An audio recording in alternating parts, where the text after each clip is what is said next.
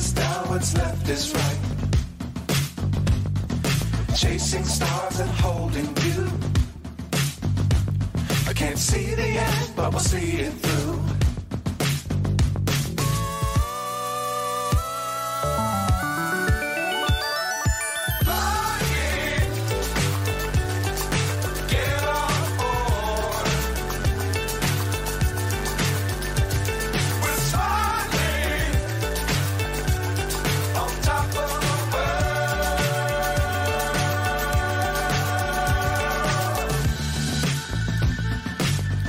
Times don't fly too high.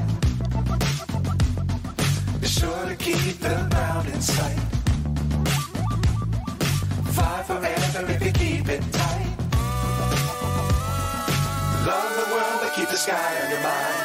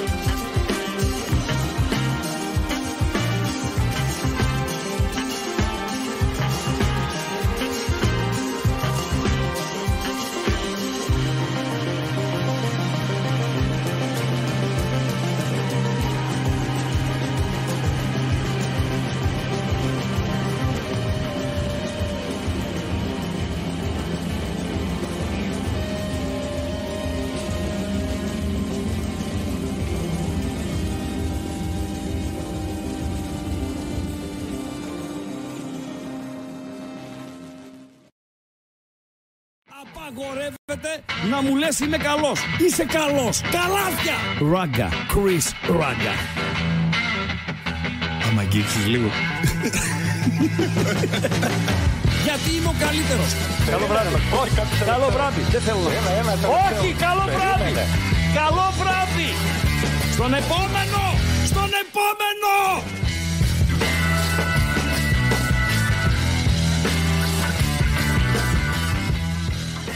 Ακούστηκε ο βήχας μου. Όχι. Όχι. Όχι ρε φίλε. Γιατί ξέρω εδώ τώρα σου λέω ανοίγω μικρόφωνα, λες άνοιξε. Τα έχεις κλειστά. Και τα έχω κλειστά. Τι ντροπή είναι αυτή ρε φίλε. Εντάξει πρέπει κάπως να προστατευτώ. Ναι, δεν είσαι μικροαπατεώνας. Εγώ. Ναι ρε φίλε. Εγώ. Απατεωνίσκος. Δεν είσαι μεγάλος απατεώνας. Απατεωνίσκος. Αλλά αν είχες τη δυνατότητα, ναι. Γιατί ο κύκλος σου είναι τέτοιος που είσαι μικροαπατεώνας, αν είχες τη δυνατότητα θα ήσουν μεγαλό απατεώνας. Γιατί ρε φίλε. Πες μου ένα που είμαι μικροαπατεώνας. Λέει ο άλλος, εκεί στις business λέει με τα υποβρύχια, τα τέτοια, τα αυτά. Ο άλλος λέει ψήρισε, λέει καταχράστηκε. Ωραίο ναι. Αυτό, καταχράστηκε ναι. 1 εκατομμύριο ευρώ. Λέει ο άλλος, 5 εκατομμύρια ευρώ, ναι. 10 εκατομμύρια ευρώ. Τα λέει αυτός. Λες και στραγάλια τα λέει. Ναι, τα λέει αυτός ο οποίος οι δυνατότητες του είναι να ψηρίζει το κράτος από 500 έως 2.000 το μήνα. Σωστά. Που δεν κόβουν αποδείξεις τέτοια αυτά σου ξουμούξου. Αυτή είναι η δυνατότητά του. Και με βάση τη δυνατότητά του ψηρίζει τόσο. Και ξέρεις γιατί ψηρίζει. Γιατί πληρώνοντας φόρους σούξου μουξου, το ΕΦΚΑ, το ΤΕΒΕ, το Λεωφορεία, αυτά, το ΙΚΑ, χαίρι δεν βλέπει το κράτος, φίλε. Παιδεία δεν υπάρχει, υγεία δεν υπάρχει. Σε λέει κουφάλες, θα σας ψηρίζω, όπως με ψηρίζετε. Σωστά είπατε, λέει Αμπατζή. Όπου σας λέω, θα σας ψηρίζω. Άρα, λέω τώρα, εγώ ρωτάω. Αυτός που έχει τη δυνατότητα να ψηρίσει από 500 ευρώ έως 2.000 το μήνα. Ναι. Αν είχε τη δυνατότητα να ψηρίσει από 1 εκατομμύριο ως 10, δεν θα ψήριζε. Ναι ή όχι. Μια απάντηση. Μια μονολεκτική. Ναι ή όχι. Έχει ένα πάρα πολύ ωραίο τραγούδι που ακούει η νεολαία. Πάρα πολύ ωραίο τραγούδι. Ναι ή όχι ρε. Πάρα πολύ ωραίο. Ποιο. Ναι. Ναι. Έτσι λέω εγώ. Για να μην κράσουμε αυτούς που ψηρίζουν τα πολλά. Έχουν πρόσβαση τα πολλά και ψηρίζουνε. Εμείς που έχουμε πρόσβαση στα λίγα οι φουκαράδες, τι να ψηρίσουμε ρε φίλε. Τι να ψηρίσουμε, ρε φίλε. Λοιπόν, μηνύματα. Γκόρσκι 10 άνοιξε το χώρο των μηνυμάτων. Άκουγε, λέει, μία δημοσιογράφος στη δημόσια συνδρομητική τηλεόραση, ναι. Που είπε η κοπελίτσα, ναι. Πως αν υπήρχαν, λέει, τα πιο υπερσύγχρονα αντιπλημμυρικά, ναι. Και πάλι, λέει, θα υπήρχε καταστροφή. Έτσι λέει, έτσι είπε η δημοσιογράφος. Εντάξει, τώρα για να τα λέμε όλα, ορισμένα πράγματα δεν αντιμετωπίζονται. Έτσι. Με τη φύση δεν μπορείς να τα βάλεις. Εννοείται. Ειδικά όταν δεν τη σέβεσαι. Τη σέβεσαι, Παντελή. Αυτό όχι ως Έλληνας, ως άνθρωπος. Τη σέβεσαι τη φύση. Δεν τη σέβεσαι. Εγώ τη σέβομαι. Γενικά, άμα δεν το βάλεις... Δεν λέω τα εσένα. Όταν ναι. Λέω το ερώτημα είναι, ξέρεις. Όχι. Και θα βρει τον τρόπο να εκδικηθεί. Το περιβάλλον το σεβόμαστε. Όχι. Όχι. Το καταστρέφουμε. Το καταστρέφουμε. Άμπρα. Πώς να μας φερθεί. Πώς λέμε τώρα, για να το πάμε στο ποδόσφαιρο, πώς λέμε, αν δεν σέβεσαι το ποδόσφαιρο δεν θα σου δώσει τίποτα. Αν το σέβεσαι το ποδόσφαιρο και λειτουργείς με λογική ποδοσφαιρική, το ποδόσφαιρο θα σου ανταποδώσει. Γενικότερα η ζωή πώς είναι. Έτσι είναι η ζωή. Να μου σεβαστείς, να σε σεβαστώ. Φυσικά και αυτό που λέμε είναι και το πιο σωστό ρε παιδί μου.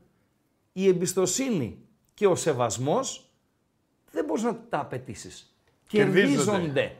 Δεν μπορώ να πω εγώ σεβαστείτε με. Θα είμαι λακαμάς. Για να με σεβαστείτε πρέπει να το κερδίσω. Δεν μπορείς να τον πεις. Κοίταξε, δείξε μου εμπιστοσύνη. Για να σου δείξω εμπιστοσύνη πρέπει να την έχεις κερδίσει την εμπιστοσύνη. Σωστά Παντελή Αμπατζή. Γι' αυτό και το έδειξε και η πορεία τελικά ποιος είχε δίκιο και ποιος είχε άδικο. Σκοτώθηκα σε εισαγωγικά, ραδιοφωνικά, με ένα φίλο ακροατή, εκεί κατά τον Απρίλιο ήτανε, λοιπόν, πέρσι κιόλας, δηλαδή το 22. Λέει, έχω απόλυτη εμπιστοσύνη, παοξής αυτός, έχω λέει απόλυτη εμπιστοσύνη στον Πότο. Από πού ποιος μου ρε φίλε έχεις απόλυτη εμπιστοσύνη στον Πότο. 3 μήνες είναι, Τι σου δείξε ο Μπότο για να τον έχεις απόλυτη εμπιστοσύνη? Λέει τον έχω απόλυτη εμπιστοσύνη. Μήπως το βιογραφικό του σου σε οδηγεί στο να τον έχεις εμπιστοσύνη? Ούτε το βιογραφικό του. Δεν ήταν ποτέ τεχνικός διευθυντής. Σκάουτ ήταν. Λοιπόν, δηλαδή κερδίζονται και κερδίζονται με πολύ αγώνα και όπως με πολύ αγώνα κερδίζονται, δεν χρειάζεται να κάνεις και πολύ αγώνα για να τα χάσεις, Παντελή, αυτά τα πλεονεκτήματα. Δηλαδή το σεβασμό. Πολύ πιο εύκολα χάνονται από ό,τι κερδίζονται. Εννοείται. Είναι σαν αυτό που λέμε, ανέβηκες στην κορυφή. Οκ, ανέβηκες. Το θέμα είναι να κρατηθείς εκεί. Γιατί ανεβαίνεις δύσκολα. Για με αγώνα πολύ. Μια κλωτσιά και πέφτεις. Βεβαίως. Μια κλωτσιά, ένα λάθος να κάνεις. Ένα τόπιμα να κάνεις. Μια παπαριά να πεις. Στο δημόσιο λόγο να γράψεις κτλ.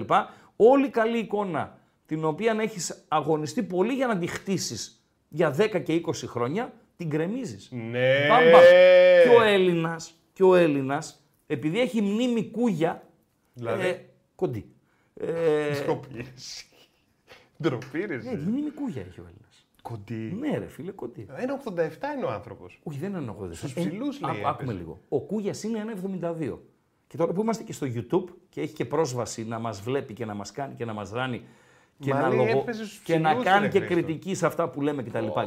Ας βγει ο Κούγιας ή ας κάνει ένα post να πει ότι δεν είναι.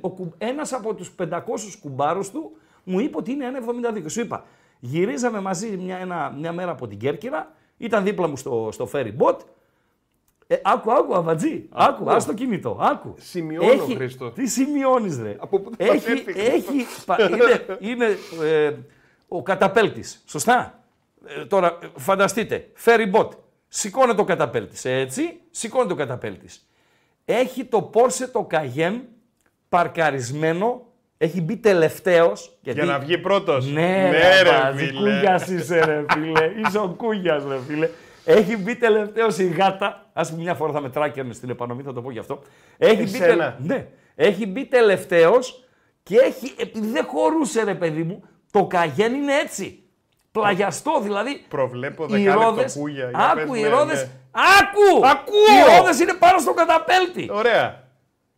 Είμαι εγώ, τι έγινε, τι να γίνει, και στο κατάστρωμα, βγαίνω σε κάποια φάση, είμαι στο κατάστρωμα, ξέρω. Αυτός μιλάει, νομίζω, με τον τότε ισχυρό άντρα της Κέρκυρας, τον Καλογιάννη, και ένα παπά. Έναν παπά. Παπάς, κληρικός, ρε παιδί. Γεια σου, παπά. Παπά. Ναι, και μιλάνε εκεί στο τραπέζι του. Με λέει η γυναίκα μου, λέει ο Κούγιας. Λέω, εντάξει, ο Κούγιας. Οκ. Τότε ήταν και πολύ, από τότε ήταν στη μόδα ο Κούγιας. Όχι. Γενικά, όταν βλέπεις. Συγγνώμη για την παρέμβαση. Παρακαλώ. Όταν βλέπεις έξω ένα πρόσωπο το οποίο είναι διάσημο, δηλαδή είναι τηλεοπτικό. Δημοφιλής, ναι. Μπράβο, είναι δημοφιλής κάποιος. Ναι, πέφτει το μάτι. Ναι. Βεβαίως. Δεν είναι τότε μόνο, ήταν. Βεβαίως. Γενικότερα. Ήταν δεν το ζήσεις στη συνέχεια έξω. Βεβαίως.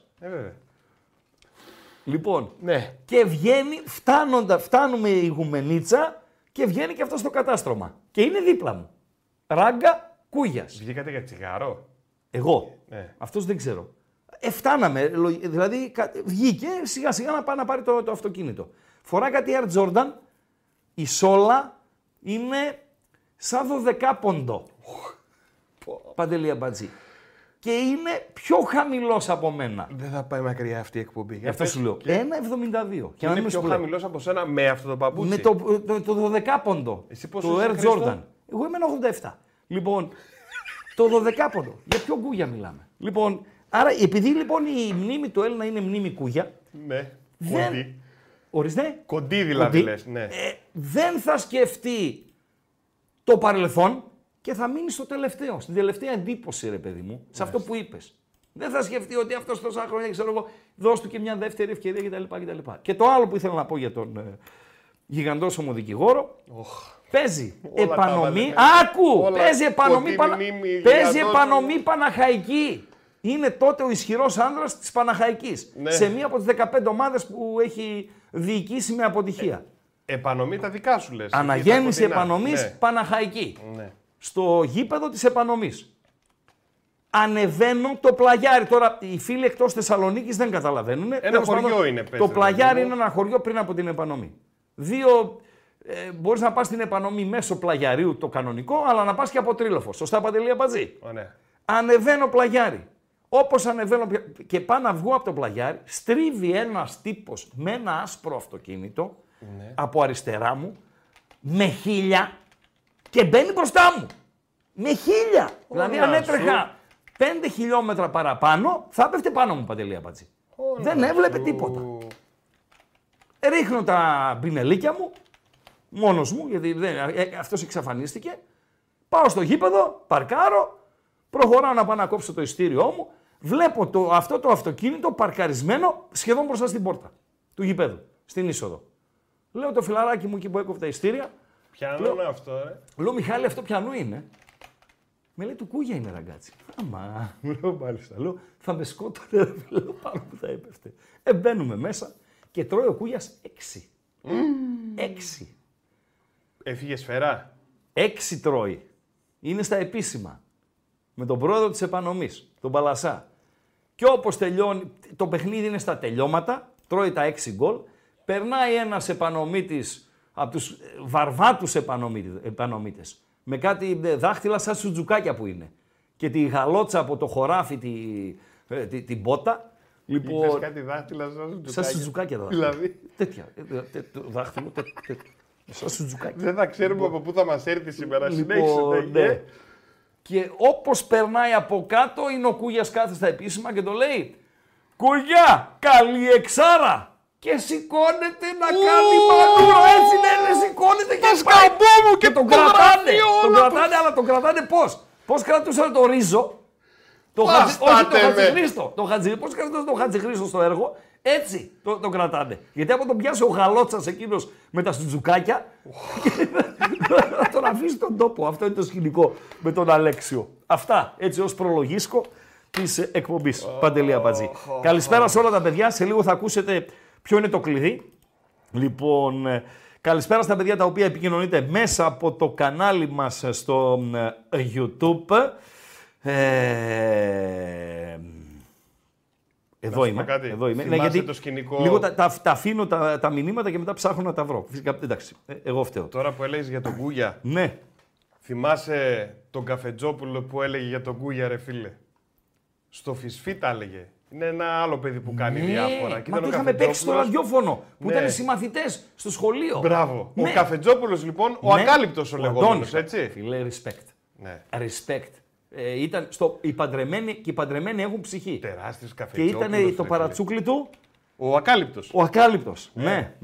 Ο Ακάλυπτος. Σωστά. Να βρω μια φωτογραφία να δείξω, να θυμίσω και το κόμμα εδώ πέρα. Τι να θυμίσει το κόμμα. Ποιος είναι ο Καφετζόπουλος, ρε φίλε. Ποιος είναι ο Καφετζόπουλος. Καλά, υπάρχει Έλληνας ο οποίος δεν ξέρει τον Καφετζόπουλο. Καμιά φορά κολλάει το μυαλό, ρε. Όχι, δεν κολλάει καθόλου το μυαλό. Φίλε, respect. Εκείνο νομίζω η σειρά ήταν μία. Αυτός είναι ο Καφετζόπουλος. Πέρασαν τα χρόνια τα ρημάδια. Εντάξει, ρε εσύ. Τον πεις εγώ έγινα 56. Αυτός να μείνει 65. Πιτσιρίκια ήμασταν όταν τον είδα τώρα σε θέατρο τελευταία. Τέλος πάντων. Καταπληκτικός. Respect.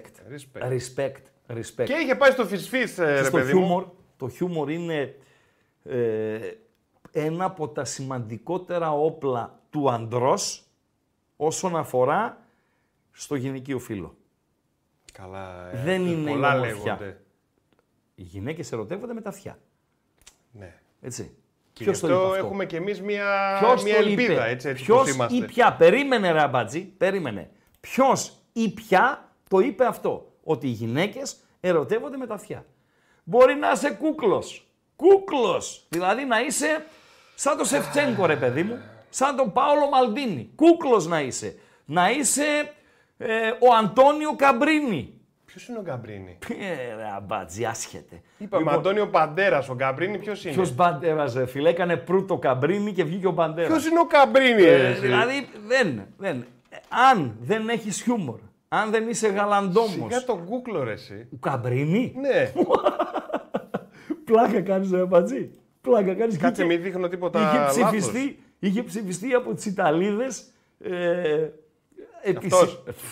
Αυτός. Ναι. Επί σειρά ετών ο ωραιότερος άντρας στην Ιταλία. Αυτός ψηφιζόταν ωραιότερος και δεν είμαστε εμείς σε Ελλάδος. Ένας ο Καμπρίνι, δύο ήταν, άκου για εμένα λες.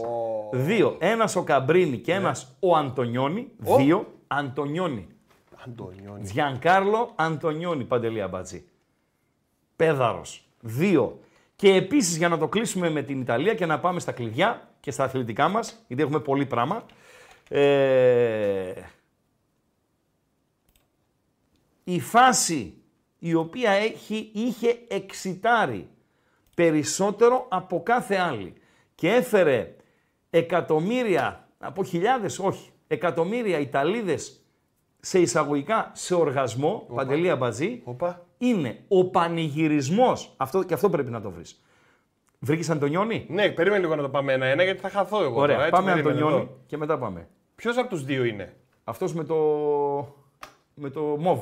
Με το μόβ. Ναι, αλλά δεν είναι καλή η φωτό που βρήκες. Όχι, λέει να ρωτήσω κάτι. Δεν υπάρχει, ρε. Εδώ η φανέλα η ασπρόμαυρη πιανού είναι. Γιουβέντους είναι αυτό. Τι φανελάρα είναι αυτή, ναι, ρε φίλε. Φίλε. Δεν υπάρχει, άστο. Τι λεμόκοψη είναι αυτή, τι για καδούρα είναι αυτή, ρε εσύ. Δεν υπάρχει τώρα. Γιουβέντους, φίλε. Juventus. Του πότε είναι αυτή η φανέλα εδώ τώρα? Αυτό να μην είναι 1980, ξέρω εγώ, 85.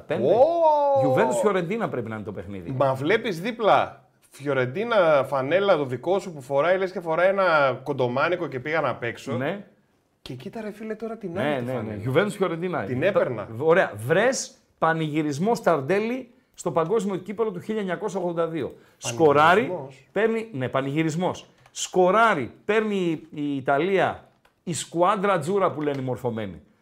Το Μουντιάλ, το παγκόσμιο κύπελλο, με την νίκη επί της Γερμανίας. Και ο πανηγυρισμός του Ταρντέλη, αυτό που έκανε έτσι με τις φλέβες να βγαίνουν και το πρόσωπο, ξέρω εγώ κτλ. Είχε σοκάρει πραγματικά όλο το γυναικείο πληθυσμό στην Ιταλία. Έτσι, για να μαθαίνεις. Παντελή, πέντε πράγματα, να θυμούνται οι παλαιότεροι και να μαθαίνουν οι νεότεροι. Αυτό δηλαδή. Αυτό, Παντελή Αμπατζή. Ναι ρε φίλε. Και αυτό. Τι είχε βγει δηλαδή, χαμός στα κορίτσια. 1982, ναι Παντελή. Ναι, ναι, ναι. Μάρκο Ταρντέλη. Μάρκο πρέπει να είναι. Μάρκος είναι. Ναι, Μάρκο Ταρντέλη. Αυτά. Κλείνουμε. Λοιπόν, και τώρα πάνε και πανηγυρίζουμε. Φέρτε διαιτητές από το Εκουαδόρ. Έχουμε δύο ντέρμπι μπροστά μας. Για να πάμε στα ποδοσφαιρικά μας. Έχει ΑΕΚ Ολυμπιακός. Σωστά, Παντελή Αμπατζή? Έχει. ΑΕΚ Ολυμπιακός. Έχει. Και υπάρχει μια ανακοίνωση. Δεν ξέρω κατά πόσο πήρε ή θα πάρει έκταση στον τύπο. Είναι μια ανακοίνωση συγχαρητήρια της FIFA προς την Ελληνική Ποδοσφαιρική Ομοσπονδία, η οποία είναι ανακοίνωση χαστούκι. Όπως το λέμε στην Επτάλοφο, η πιο μορφωμένη, ράπισμα. Σ' άρεσε? Πολύ. Το ράπισμα, Το σημειώνω τώρα ήδη. Λοιπόν, ράπισμα είναι. Σε αυτούς, στο Μαρινάκι βασικά και στον Καραπαπά, οι οποίοι θέλουν, και καλά κάνουν και θέλουν, μαζί τους είμαι, διαφάνεια, έλεγχο.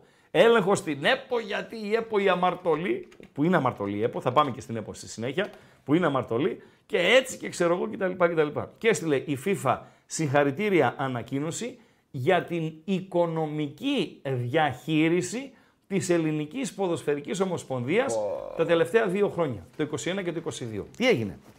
Προσπαθώ τώρα να καταλάβω με ποια λογική έγιναν όλα αυτά. Διαιτητές λοιπόν, ναι. Διαιτητές. Να φέρουμε διαιτητές από το Εκουαδόρ, λέω εγώ, Παντελή Αμπατζή. Και γιατί να φέρουμε από το Εκουαδόρ? Θα δείξουμε στο κοινό γιατί να φέρουμε διαιτητές από το Εκουαδόρ. Είναι σκληρές σκηνές, κατάλληλες άνω των 13. Αφού δεν το έχει. Κατάλληλες άνω των 13, αλλά πριν πάμε στις σκηνές, πάμε στα κλειδιά. Ρε φίλε, δεν υπάρχει σήμα κάποιο που να λέει κατάλληλο άνω των 13. Πώς δεν υπάρχει? Τι υπάρχει, το άνω των 8. Ίσως. Ναι. Ναι. Υπάρχει άνω των 12. Όχι, των 16. Και 13, 18. Το 13 δεν νομίζω να μπαίνει μέσα. Εγώ τώρα το 13, Παντέλο, το βάζω όπως ήταν στα σινεμά της δικής μας εποχής. Τι λέγανε, άνω 13, γιατί? Βεβαίως. Να δείξει τι. Αν είχε κάτι ελαφρά, πικαντικό, αισθησιακό, ελαφρύ, έτσι, έλεγε άνω το 13, ρε παιδί μου. Άνω το 13. Έπρεπε να είσαι για να μπεις να δεις αυτό το τέτοιο. Τότε το σινεμά, Παντελή Αμπατζή, το πρωί είχαν δύο ταινίες πολλές φορές. Κυριακή πρωί. Είχε καράτε, Bruce Lee, κάνα Clint Eastwood, κάνα Godzilla και μετά είχε και ένα ελληνικό ψευτο με την Αναφόνσου. Ο Godzilla τι είναι? Godzilla ρε φίλε, ο Godzilla με την κάμερα. Ποια? Άστο ρε αμπατζή. Πάνε στο κλειδί. Περίμενε. Εδώ είμαστε. Κοίτα. Έχει. Για άνω των 8, ναι. Άνω των 12, ναι. Άνω των 16 okay. Και άνω των 18. Ωραία. Πού το 13. Εμείς θα βάλουμε το σημαδάκι άνω των 12 οι σκήνες που θα παρακολουθήσετε. Ωραία. Εντάξει, τώρα πάμε στο κλειδί. Τώρα δώσε ενημέρωση για τον κόσμο να ρίξω μια ματιά στα μηνύματα. Το κλειδί. Λοιπόν, το κλειδί είναι το YouTube.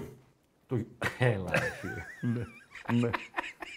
Πάμε. Το κλειδί είναι το YouTube. Θέλουμε like οπωσδήποτε. Παιδιά, ναι. Έχω και σήμερα χαζομάρι, να ξέρετε. Παιδιά, μην μου γράφετε ράγκα, πες καμιά ιστορία από τα ΟΙΚ, κούρασε. Έτσι. Αν θέλω να πω ιστορία και αν δοθεί ας πούμε, πάτημα στη διάρκεια της χωρίς θα πω. Αλλά μην το γράφετε. Έχει κουράσει. Σας παρακαλώ. Πες στον κόσμο ότι σας έχουν απαγορέψει να πείτε τις βαριές. Ούτε σε άλλους δεν μπορείς να πεις λεπτομέρειες. Ναι, δηλαδή, πάμε στα κλειδιά. Ναι. Το κλειδί είναι το YouTube. Θέλουμε like. Έχω χαζομαρίτσα και για σήμερα. Να ξέρετε, την έχω, πάντα έχω στο τσεπάκι μου μία έτοιμη χαζομαρίτσα. Ναι, είναι ωραιοτάτη είναι. Θα κρίνω από τα likes 9 παρατέταρτο και θα δώσω σύνθημα, ναι. Ωραία. Θέλουμε like οπωσδήποτε λοιπόν, όχι μόνο για τη χαζομαρίτσα, για να ενισχύσετε και να βοηθήσετε. Θέλουμε εγγραφή, να κάνετε δηλαδή subscribe ή εγγραφή αν δεν είστε ήδη εγγραμμένοι. 71 ο Καφετζόπουλος, συγγνώμη Παντελία Μπατζή. Τώρα. Ναι ρε φίλε. Είναι 71 ρε φίλε. Τι λες ρε Γιώγα. Πότε βλέπαμε τον Ακάλυπτο που φορούσε τις γραβάτες Γκούφι και Μικι Μάους ρε φίλε. Δεν έχει 20 χρόνια. Έχει Σίγουρα. Σίγουρα. Είδωλο. Και ο αυτός πώς το λέγανε, ο Μπέζο. Ο Μπέζος. Πολύ ωραία. Καταπληκτικός. Πολύ ωραία ρε. Πολύ ωραία έπαιζε. Συνέχα. Λοιπόν, κάνουμε like και κάνουμε εγγραφή ή subscribe αν το έχουμε στα αγγλικά και πατάμε και το κουδουνάκι από δίπλα να μας έρχονται οι ενημερώσεις. Κάθε φορά που ανεβαίνει ένα καινούριο βίντεο, κάθε φορά που ξεκινάει ένα καινούριο live στο κανάλι των Πεταράδων. Στην περιγραφή του βίντεο έχει link για το Viber του Μερακάτσι και ο Τικάτσι. Το πατάτε, είναι πρόσκληση, μπαίνετε μέσα. Και επίσης έχει στην περιγραφή το link για το Spotify. Να μπαίνετε και να ακούτε τις εκπομπές.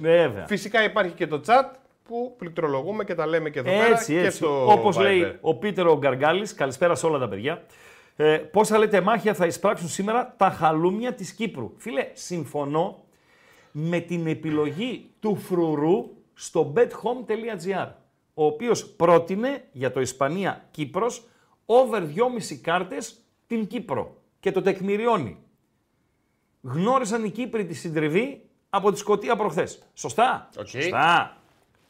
Όταν λοιπόν γνωρίζεις τη συντριβή εντός έδρας, σε κράζει ο τύπος. Για έλλειψη πάθους, διάθεσης, σε κράζει για αδιαφορία και σένα και τον προπονητή σου, τον και Τσπάγια κτλ. Μένα μου αρέσει αυτή η τεκμηρίωση και το τίμησα. Γιατί εγώ δικές μου επιλογές καθαρά δεν έχω για σήμερα. Αν είχα, θα τα είχα ανεβάσει στο bethome.gr. Λοιπόν, όταν λοιπόν πας με αυτή την ψυχολογία για να αντιμετωπίσεις τον αντίπαλο που συγκριτικά με σένα είναι υπερηχητικός, πρέπει να βγάλεις πάθος και σκληρότητα, στα όρια, έτσι, στα όρια. Αυτό λοιπόν, αυτή η λογική τεκμηριώνει την επιλογή 2,5 over κάρτες την Κύπρο, η οποία είναι και καλοπληρωμένη, είναι κοντά στο 2,30. Τώρα, για τη ζώνη της Λατινικής Αμερικής, η Ουρουάη δεν θα είναι στραβοπάτημα αν δεν κερδίσει το Εκουαδόρ. Παίζει Εκουαδόρ, Ουρουάη φίλε. Οκ, πήγε ο Μπιέλσα, κάνανε νίκη σεφτέ, το έδωσε και ο Τσάρλι στο bethome.gr. Πήρε το, εμείς το λέμε στην Επτάλοφο, credit. Credit. Έλα ρε ράγκα. Και για την Αργεντινή, το μόνο που έχω να πω είναι ότι παραδοσιακά δυσκολεύεται στο υψόμετρο της Βολιβίας, ένα, και δεύτερον, δεν θα αγωνιστεί από το ξεκίνημα ο Μέση, όπως ανακοίνωσαν, όχι επίσημα, αλλά ανεπίσημα οι Αργεντίνοι στο ole.com.ar λίγο νωρίτερα. Να ρωτήσω κάτι. Παρακαλώ. Είπες πριν νωρίτερα κάτι. Ναι. Είδες πώς το είπα. Πριν νωρίτερα. Ναι. Είπα. Ότι κάτι για τα αυτιά. Ότι οι γυναίκες ερωτεύονται με τα αυτιά. Ωραία. Ναι. Και ποιος το είπε αυτό. Ποιος ή ποια. Δεν το έδωσες. Ή ποια. Ποιος ή ποια. Είναι πολύ ενδιαφέρον να το μάθουμε. Ναι. Ποιος ή ποια. Άρα το είπε ποια. Για να βάζεις το ή ποια. Έχω την εντύπωση, ο Τζατζαράς μου το είπε εμένα. Αλλά το είχε κλέψει από την ποια. Δεν μπορώ να θυμηθώ. Μου την είχε πει. Το έχεις. Ιζαμπέλ. Υπάρχει Ιζαμπέλ. Δεν ξέρω, αμπατζή. Ιζαμπέλ Αλιέντε. Μπορεί. Ωραία. Η Ιζαμπέλ Αλιέντε είναι συγγραφέας. Πήραμε ένα ευρώ από τον Στέφανο Συναδεινό. Ευχαριστούμε για το ευρώ. Πότε τα παίρνουμε αυτά. Κάτσε να μαζευτούν μαζί με τα άλλα. Στο τέλος Σαββίδης τα βάζει, τσέπη. Έτσι. Είπε, λέει, τέλη Οκτωβρίου, λέει, θα μαζευτούν και θα μας τα δώσει. Ναι. Και είπε συγκεκριμένα για τις γυναίκες το καλύτερο αφροδισιακό ναι. είναι τα λόγια. Ναι. Το σημείο G είναι ναι. στα αυτιά. Τελειώσαμε. Όποιος το ψάχνει αλλού, λέει, χάνει ναι. τον καιρό του. Είπε η κυρία αυτή, ναι. η συγκεκριμένη, Ιζαμπέλ Αλιέντε. Μ' άρεσε. Το Αλιέντε. Ναι. Ιζαμπέλ Αλιέντε. Ναι. Οκ. Okay. Ναι. Ερώτηση. Αποκλείται να ξέρετε την Ιζαμπέλ Αλιέντε. Σωστά είπα τη λέει Πατζή. Δεν την γιατί... ήξερα και εγώ, ρε φίλε. Εντάξει. Άμα δεν την ξέρει ο Ράγκα, δύσκολα να την ξέρουν οι άλλοι. Λοιπόν, όταν ακούτε το επίθετο Αλιέντε, ναι. πού πάει το μυαλό. Πού πάει το μυαλό, όταν ναι, ρε φίλε, το επίθετο Αλιέντε με τι είναι συνδεδεμένο. Ποιος ήταν ο Αλιέντε, μπαμ μπαμ. Αφήστε τα Google. Αφήστε τα Google. Μπαμ μπαμ. Ναι, όχι Καλιέντε. Καλιέντε είναι όταν γίνεται μια μανούρα και ζεσταίνεται το παιχνίδι, θερμαίνεται. Ναι. Καλιέντε, καλιέντε λένε οι Ισπανοί. Και τραγούδι. Ναι, καλιέντε, ναι. καλιέντε. Λοιπόν, ναι. σωστά γράφεται. Σωστά Σουτζουκλουκούμ. Σωστά Κλαντεστίνο. Σωστά Συναδινέ. Σωστά, σωστά Κωνσταντάκη. Όχι σωστά Λαζοσουηδέ, Τζόρτζε Τζε. Αλιέντε είναι, ήταν δικτάτορας της Χιλής, ο οποίος δολοφονήθηκε. Μάλιστα. Τελειώσαμε, Παντελία Μπατζή. Βεβαίως. Διαιτητές από το Εκουαδόρ. Γιατί. Γιατί. Γιατί μαγκές τέλος. Μαγκές τέλος, Παντελία Μπατζή. Πάμε να δούμε τι έγινε στο Εκουαδόρ. Σκηνές κατάλληλες για άνω των 13. Unos segundos. Ya no hay variantes a esta altura, el cotejo más bien debería darse por finalizado para evitar cualquier inconveniente. Uy, no puede ser. No puede ser, δεν μπορεί να συμβαίνει λέει αυτό. No puede ser. Δεν γίνονται αυτά. Terminamos. Gracias, señores. Όπα, κλείνει αυτός. Περίμενε, περίμενε. Περίμενε ρε μπάτσι. Περίμενε πάντο 5 δευτερόλεπτα πίσω. Terminamos λέει. Gracias, señor. Τελειώσαμε λέει. Ευχαριστούμε κύριε. Ευχαριστούμε πολύ λέει. Φεύγουμε. Φεύγουμε. Γεια συνέχεια εσύ. Terminamos. Gracias, señores. Sí. Oh. Bueno, señores. Oh. Agradecemos. Hey, hey. Τι λες τώρα, αυτός είναι ο διαιτητής ο Εκουαδόρης. Φέρτε τον στο ΑΕΚ Ολυμπιακό στην Κυριακή. Φέρτε τον αυτόν, τον Εκουαδόριο. Γιατί. Φιλέ, άκου λίγο να σου πω. Οι ποδοσφαιριστές, οι οποίοι ορμούν στους διαιτητές, συνήθως πάνε εκ του ασφαλούς και ανυποψίαστοι. Γιατί, Παντελή Αμπατζή? Γιατί ο διαιτητής δεν θα επιτεθεί ποτέ. Ναι, Παντελή. Σωστά. Πάντα μιλάω σωστά, Χρήστο. Όχι, δεν μιλάς πάντα σωστά, Παντελή Αμπατζή. Λοιπόν, μέσα στα ελάχιστα που ξέρεις ναι. και τις λίγες φορές που μιλάς σωστά, ωραία. Τώρα έπεσες διάνα. Γενικότερα το Σεπτέμβρη είσαι σε καλή κατάσταση. Νομίζω ότι είναι... κόντρα στον ανάδρομο Ερμή, ο οποίος μας συνοδεύει, θα μας συνοδεύει μέχρι την Παρασκευή. Και από ζώδια, ξέρεις, δεν Χρήστο. Φεύγει. Ποιος? Ο ανάδρομος Ερμής. Έτσι με είπε ένα πουλάκι. Λέω, τι γίνεται ρε, εσύ τη λέω. Λοιπόν, άντε με λέει, περίμενε, πότε γράφηκε η Παρασκευή, πόσο έχουμε με λέει την Παρασκευή. Λέω, 15. Λέω τι θα γίνει την Παρασκευή. Φεύγει λέει ο ανάδρομος Ερμής. Και τι, όλα στρώνουνε. Πότε την Παρασκευή. Ό,τι αναποδιά έχουμε μέχρι την Παρασκευή. Έχω κανένα δύο φίλους ταξιτζίδες. Να τους στείλω να πάνε τον Ερμή κανένα αεροδρόμιο να φύγει πέρα από Τετάρτη. Να φύγει από αύριο.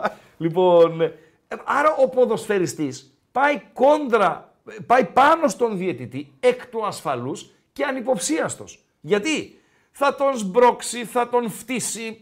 Θα τον κλωτσίσει χαμηλά. Θα φανεί λίγο μάγκας, θα πάρει καμιά κάρτα. Ναι, θα βάλει τη μούρη του στη μούρη του, γιατί ξέρω εγώ κτλ. Θα κάνει τη μαγιά του. Τέτοιες μαγκές δεν χειροδίκησε ποτέ, αλλά μπορεί να είμαι ΠΑΟΚ, αλλά το νταϊλίκι, το μεγαλύτερο νταϊλίκι στους διαιτητές, επαναλαμβάνω, νταϊλίκι τώρα, αν είχαμε άλλο στούντιο, πάγκο έτσι, θα σηκωνόμαστε, το δείχνα κιόλας, ρε φίλε. Άμα σηκωθώ θα χαλάσουν όλα εδώ, Κάτσε να δω. Λοιπόν, άστο, κάτσε, όχι. Που πήγαινε, ήταν και γομάρι και έβαζε τη μάπα του στη μάπα του διαιτητή. Ένας είναι. Ποδοσφαιριστής ή προπονητής. Έλληνας ποδοσφαιριστής. Πρέπει να έχει 20 χρόνια που σταμάτησε το ποδόσφαιρο 25. Λοιπόν, ο Γιώργος Γαρός. Ορίστε. Ο Γιώργαρος.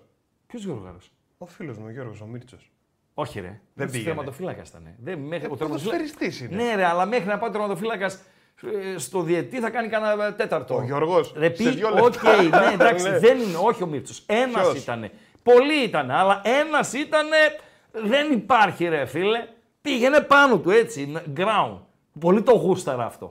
Και έβαζε η μάπα του, ήταν μέσα στη μάπα του διετή. Και πάλι ο ποδοσφαιριστής, ανυποψίαστος, γιατί σε λέει δεν θα τα αποδώσει ο άλλος, όπως είδατε τώρα τον Εκουαδόριο ποδοσφαιριστή. Λοιπόν, και τον μπλακώνει στα μπουνίδια ο Μαυρούκος, ο Εκουαδόριος. Μπουνίδια, έτσι. Και από ό,τι είδα, δηλαδή ο διετής αυτός πρέπει να είναι γυμνασμένος κιόλας, Παντέλο. Δεν ήταν δηλαδή κάνα σαπιοκυλιάς, κάνα μπυροκυλιάς να είχαμε να λέγαμε. Αυτό είναι το σκηνικό. Έχει γυμνασμένους. Βεβαίως έχει γυμνασμένους. Ποιος μπορείτε... είναι αυτός που έτσι... Τον βρήκαν τα παιδιά. Για τον Αλιέντε είπαμε. Α, Σαλβαδόρ Αλιέντε εννοούσα, Ραγκά. Όχι το Ελ Σαλβαδόρ. Συγγνώμη ρε Λαζοσουηδέ, άμα σε θίξαμε. Γράφει ένας φίλος, λέει, ο πατέρας της Ισαμπέλ Αλιέντε ήταν πρώτος ξάδερφος του Σαλβαδόρ Αλιέντε. Η οποία Αλιέντε η Ισαμπέλα είναι συγγραφέας, Παντελία Μπατζή. Είδες. Ένας ήτανε, όχι. Ο Λεοντιάδης, οκ, παιδιά, εντάξει, δεν μπορείς να το βάλεις στη σύγκριση με τον Τάσο Μητρόπουλο, Παντελία Μπατζή. Μάλιστα. Εδώ είμαστε. Βέβαια. Ναι ρε φίλε, Λεβέντης μεγάλος. Έχει μια γριάδα εδώ την έχει. Εθνικός, Ολυμπιακός, Παναθηναϊκός, ΑΕΚ, Ηρακλή. Βέρεια, στα τελειώματα, δεν ξέρω αν ξεχνάω κάποια από τις ομάδες. Φυσικά όνομα έκανε και άνθησε, που λέμε, στο ποδόσφαιρο, με τον Ολυμπιακό, ρε φίλε. Με τον Ολυμπιακό, δηλαδή εκεί σταματάνε όλα, Ολυμπιακός. Με ποια είχε σχέση? Με την Έλληνα Ναθαναήλ, Παντελία Πατζή. Ναι. Είναι credit και αυτό. Credit, δηλαδή... Η προσωπικότητα ενός άντρα, είτε μιλάμε για ποδοσφαιριστή, είτε μιλάμε γενικότερα, πολλές φορές συνδυάζεται και με την γυναίκα που έχει δίπλα του, ρε φίλε. Άλλο να έχει την Έλληνα Ναθαναήλ και άλλο να έχει κανένα φυτό, κανένα αβουλόν. Με πιάνεις, Παντέλο? Κάτσε, γιατί νομίζω ότι βρήκα και μια φωτό. Τη βρήκες από τις ωραιότερες κυρίες του ελληνικού κινηματογράφου. Όχι ωραιότερες, όχι όσον αφορά την ομορφιά, Παντελή. Δηλαδή, άμα βάλεις τώρα Ναθαναήλ με Τζένι Καρέζη. Η Καρέζη είναι πιο όμορφη. Το μάτι είχε η Καρέζη, ναι, πιο όμορφη, έτσι. Αλλά τυπάρα. Η Ναθαναήλ, ναι. Γυναίκα, ωραία. Τυπάρα, ναι ρε φίλε, τυπάρα. Τελειώσαμε. Όχι. Παναθηναϊκό δεν έπαιξε, μου φύγε. Οκ, αλλά καλά κάνετε και με διορθώνετε. Υπάρχει ένας διαιτητής. Θέλω στα ελάχιστα λάθη που κάνω, δηλαδή αν βγάλουμε τη σεζόν εδώ, μέχρι ξέρω εγώ... το Μάιο-Ιούνιο, τέλος πάντων, να τελειώσει και το Euro, υπολογίζω να κάνω 4 έως 7 λάθη σε όλη τη σεζόν. Θέλω να με διορθώνετε. Παρακαλώ, Παντέλο. Υπάρχει ένας διαιτητής, δεν θυμάμαι το όνομά του, ο οποίος είναι Τουμπάνο. Πώς είναι ο Δερόκ, Πώς το λένε όμως? Πες μου για να βρω φωτογραφία. Λοιπόν, το κοινό. Που είναι φουσκωτός, ναι, έτσι, που δεν πάζει και κοινό, να πεις... Το κοινό να μας στείλει το επώνυμο για να το βρει ο Παντέλος. Πιτάνα, γράφει ένας. Αναξιόπιστος αυτός που το γράφει, αλλά δώσ' το. Πιτάνα, έτσι γράφει ο αναξιόπιστος. Που δεν πας να κάνεις μανούρα, ρε παιδί μου, εκεί. Σε αυτόν? Όχι, δεν εννοώ αυτόν. Ναι. Δεν είναι αυτός. Γι' αυτό σου λέω αναξιόπιστος. Είναι και αυτός τρίγωνος, βέβαια. Δώσε να το δω. Μπορείς να το φέρεις στην οθόνη? Ναι, αλλά δεν είναι αυτός που έχω στο μυαλό μου εγώ. Λοιπόν, αυτός είναι ο Πιτάνα. Αυτόν εννοούσα εγώ. Όχι. Είναι και αυτός Τούμπανο. Έχει πιο Τούμπανο. Πιο Τούμπανο από αυτόν. Έχει πιο Τούμπανο. Ας βοηθήσει το κοινό. Ο Μαρτσίνεκ δεν είναι Τούμπανο, ρε παιδιά. Ο Μαρτσίνεκ είναι ο καλύτερος διαιτητής αυτή τη στιγμή στον πλανήτη. Ο Κασίδας. Είναι ο καλύτερος διαιτητής στον πλανήτη. Λοιπόν, είπαμε Παντελή, Αμπατζή. Πάμε να κλείσουμε λίγο το θέμα διαιτητές, ΕΠΟ κτλ. Για να σταθούμε λίγο παραπάνω στην ελληνική ποδοσφαιρική ομοσπονδία. Παντέλο, να σταθούμε έτσι. Υπάρχει λίγα έτοιμα για να ξένους διαιτητές κτλ. Η ΕΠΟ τα δικά της, η UEFA τα δικά της και δεν συμμαζεύεται. Όπως αναφέρει τουλάχιστον ο τύπος, η τελευταία εξέλιξη είναι η επικοινωνία του Μπαλτάκου με τον Τσέφεριν. Το βρήκαμε. Ποιόνα? Το διαιτητή. Εγώ, εμένα ρωτάς? Νόμιζα σου ήρθε μήνυμα τώρα τέτοιο. Α, ναι ρε, το θηρίο το βρήκε. Ο Κολίνα όχι, παιδιά. Τι σχέση έχει, τώρα μιλάμε. Όχι ο Κολίνα. Όχι ο Κολίνα. Μαρτσίνιακ όχι. Ένα Βραζιλιάνο ίσως. Αυτός είναι ο προηγούμενος. Ή είμαι πίσω εγώ σε αυτό που βλέπω τώρα στο... Όχι, όχι. Ψάχνω τώρα φωτογραφία. Α, μάλιστα. Οκ. Okay. Δεκτό, δεκτό. Ο Κάιπερς, όχι ρε φίλε. Δεν είναι θύριο ο Κάιπερς, παιδιά. Δεν είναι θύριο. Ένας καλούτσικος διαιτητής. Θηρίο δεν τον λες. Μέχρι ο Παντέλος να βρει το θηρίο. Η τελευταία λοιπόν εξέλιξη όσον αφορά τους διαιτές είναι ότι, για να το λέμε μπαμ, ότι ο Τσέφεριν είπε τον Μπαλτάκο, «Οκ, θα σας δώσω μία τελευταία ευκαιρία». Από τη στιγμή που η Λίγκα, ακούστε τώρα που έχουμε φτάσει, έτσι, μιλάμε για σκουπιδαριό, για σκουπιδαριό, να εγγυάται η Λίγκα, άκουσον, την σωματική ακεραιότητα και την ασφάλεια top Ευρωπαίων διαιτητών για να έρθουν να σφυρίξουν στο ελληνικό πρωτάθλημα του κόλου. Του κόλου! Και κάπου άκουσα εχθές, άκουα μπατζή, ότι λέει θα συνεργαστούμε ως ποδοσφαιρική ομοσπονδία με κάποιες χώρες με ανταποδοτικότητα. Τι σημαίνει ρε Παντελή Αμπατζή ανταποδοτικότητα? Θα μας στείλετε εσείς κάτι, θα στείλουμε και εμείς κάτι άλλο. Όπα λίγο. Αυτοί έχουν προϊόν να στείλουν εμάς. Εμείς έχουμε προϊόν να στείλουμε σε αυτούς. Γιατί αν έχουμε προϊόν, μισό λεπτό γιατί Αμπατζή, φάσκεις και αντιφάσκεις. Εγώ. Πες ότι είσαι ο Παλτάκος. Εντάξει. Ναι, φάσκεις και αντιφάσκεις. Παρακαλώ. Δηλαδή, να κάνουμε εμείς σχέση ανταποδοτικότητας. Οκ. Δηλαδή να στείλουν οι Ισπανοί σε εμάς και να στείλω εγώ στους Ισπανούς. Γελάω κόμμο, έτσι. Η Ισπανία, η οποία είναι επαγγελματική διαιτησία, άλλο ανέκδοτο επαγγελματική διαιτησία στην Ελλάδα, τέλος πάντων, και παίρνουν 300.000 το χρόνο. Τέλος πάντων. Πόσα? 300 το χρόνο. Λοιπόν, να στείλω εγώ στους Ισπανούς. Πόσα σφυρίζουνε, Χρήστο? Γιόκ. Το χρόνο παιχνίδια. Μαζί με το. Είναι και το βάρ τώρα. Μπορεί να ξεπερνάνε τα 30. 30. 300.000. Μαζί με το βάρ. Για κάνε 300.000 για 30. 10.000 το μάτς. Κάτσε καλά. Γιατί ρε φίλε. Ο Αντρίγιας Ζήφκοβιτς λέει θα ανανεώσει με τον Πάουκ με 1,5 εκατομμύριο. Πόσο? 1,5. Και ο διαιτής τον οποίο τον ξεφωνίζεις κάθε Κυριακή, τον ξεπατώνεις, του βρίζεις ό,τι έχει και δεν έχει, ιερά και όσια. Να μην πληρώνετε. Όχι φίλε, να πληρώνετε. Να πληρώνετε μαζί. Απλά δεν μπορεί να γίνει στην Ελλάδα. Κλείνει η παρένθεση. Λοιπόν, άρα λέει ανταποδοτικότητα. Ποια ανταποδοτικότητα? Να στείλω διαιτητές εγώ στην Ισπανία, ούτε μία στο δις. Να στείλω στην Πορτογαλία, χλωμό το κόβω. Δηλαδή να πάει κάποιος να σφυρίξει τι, Μπενφίκα Sporting. Άρα ανταποδοτικότητα δεν είναι με διαιτητή, λες. Σε αυτές τις χώρες λέω. Α. Τώρα, αν είναι να στείλω διαιτητή στο Αζερμπαϊτζάν, μπορεί. Αν και εγώ παίρνω. Να στείλω στη Βουλγαρία, μπορεί. Άρα πάμε σε χαμηλότερο επίπεδο ποδοσφαιρικά χώρες για να πάρω διαιτητές για να μπούμε στην ανταποδοτικότητα. Και αν έχω διαιτητές εγώ για ανταποδοτικότητα, να τους στείλω στο εξωτερικό. Να σφυρίξουν σημαντικά παιχνίδια. Γιατί δεν σφυρίζουν εδώ. Γιατί δεν σφυρίζουν εδώ. Κοντολογής πάμε για διετή ελίτ για το ντέρμπι, το ΑΕΚ Ολυμπιακός, και γίνονται προσπάθειες για διετή ελίτ για το ντέρμπι της Θεσσαλονίκης Παοκάρης. Όπου, αν δεν έρθει ξένος διετής, δύο είναι υποψήφοι. Παντελή. Ο Μανούχος, που έχει τις περισσότερες πιθανότητες, και ο Ευαγγέλου.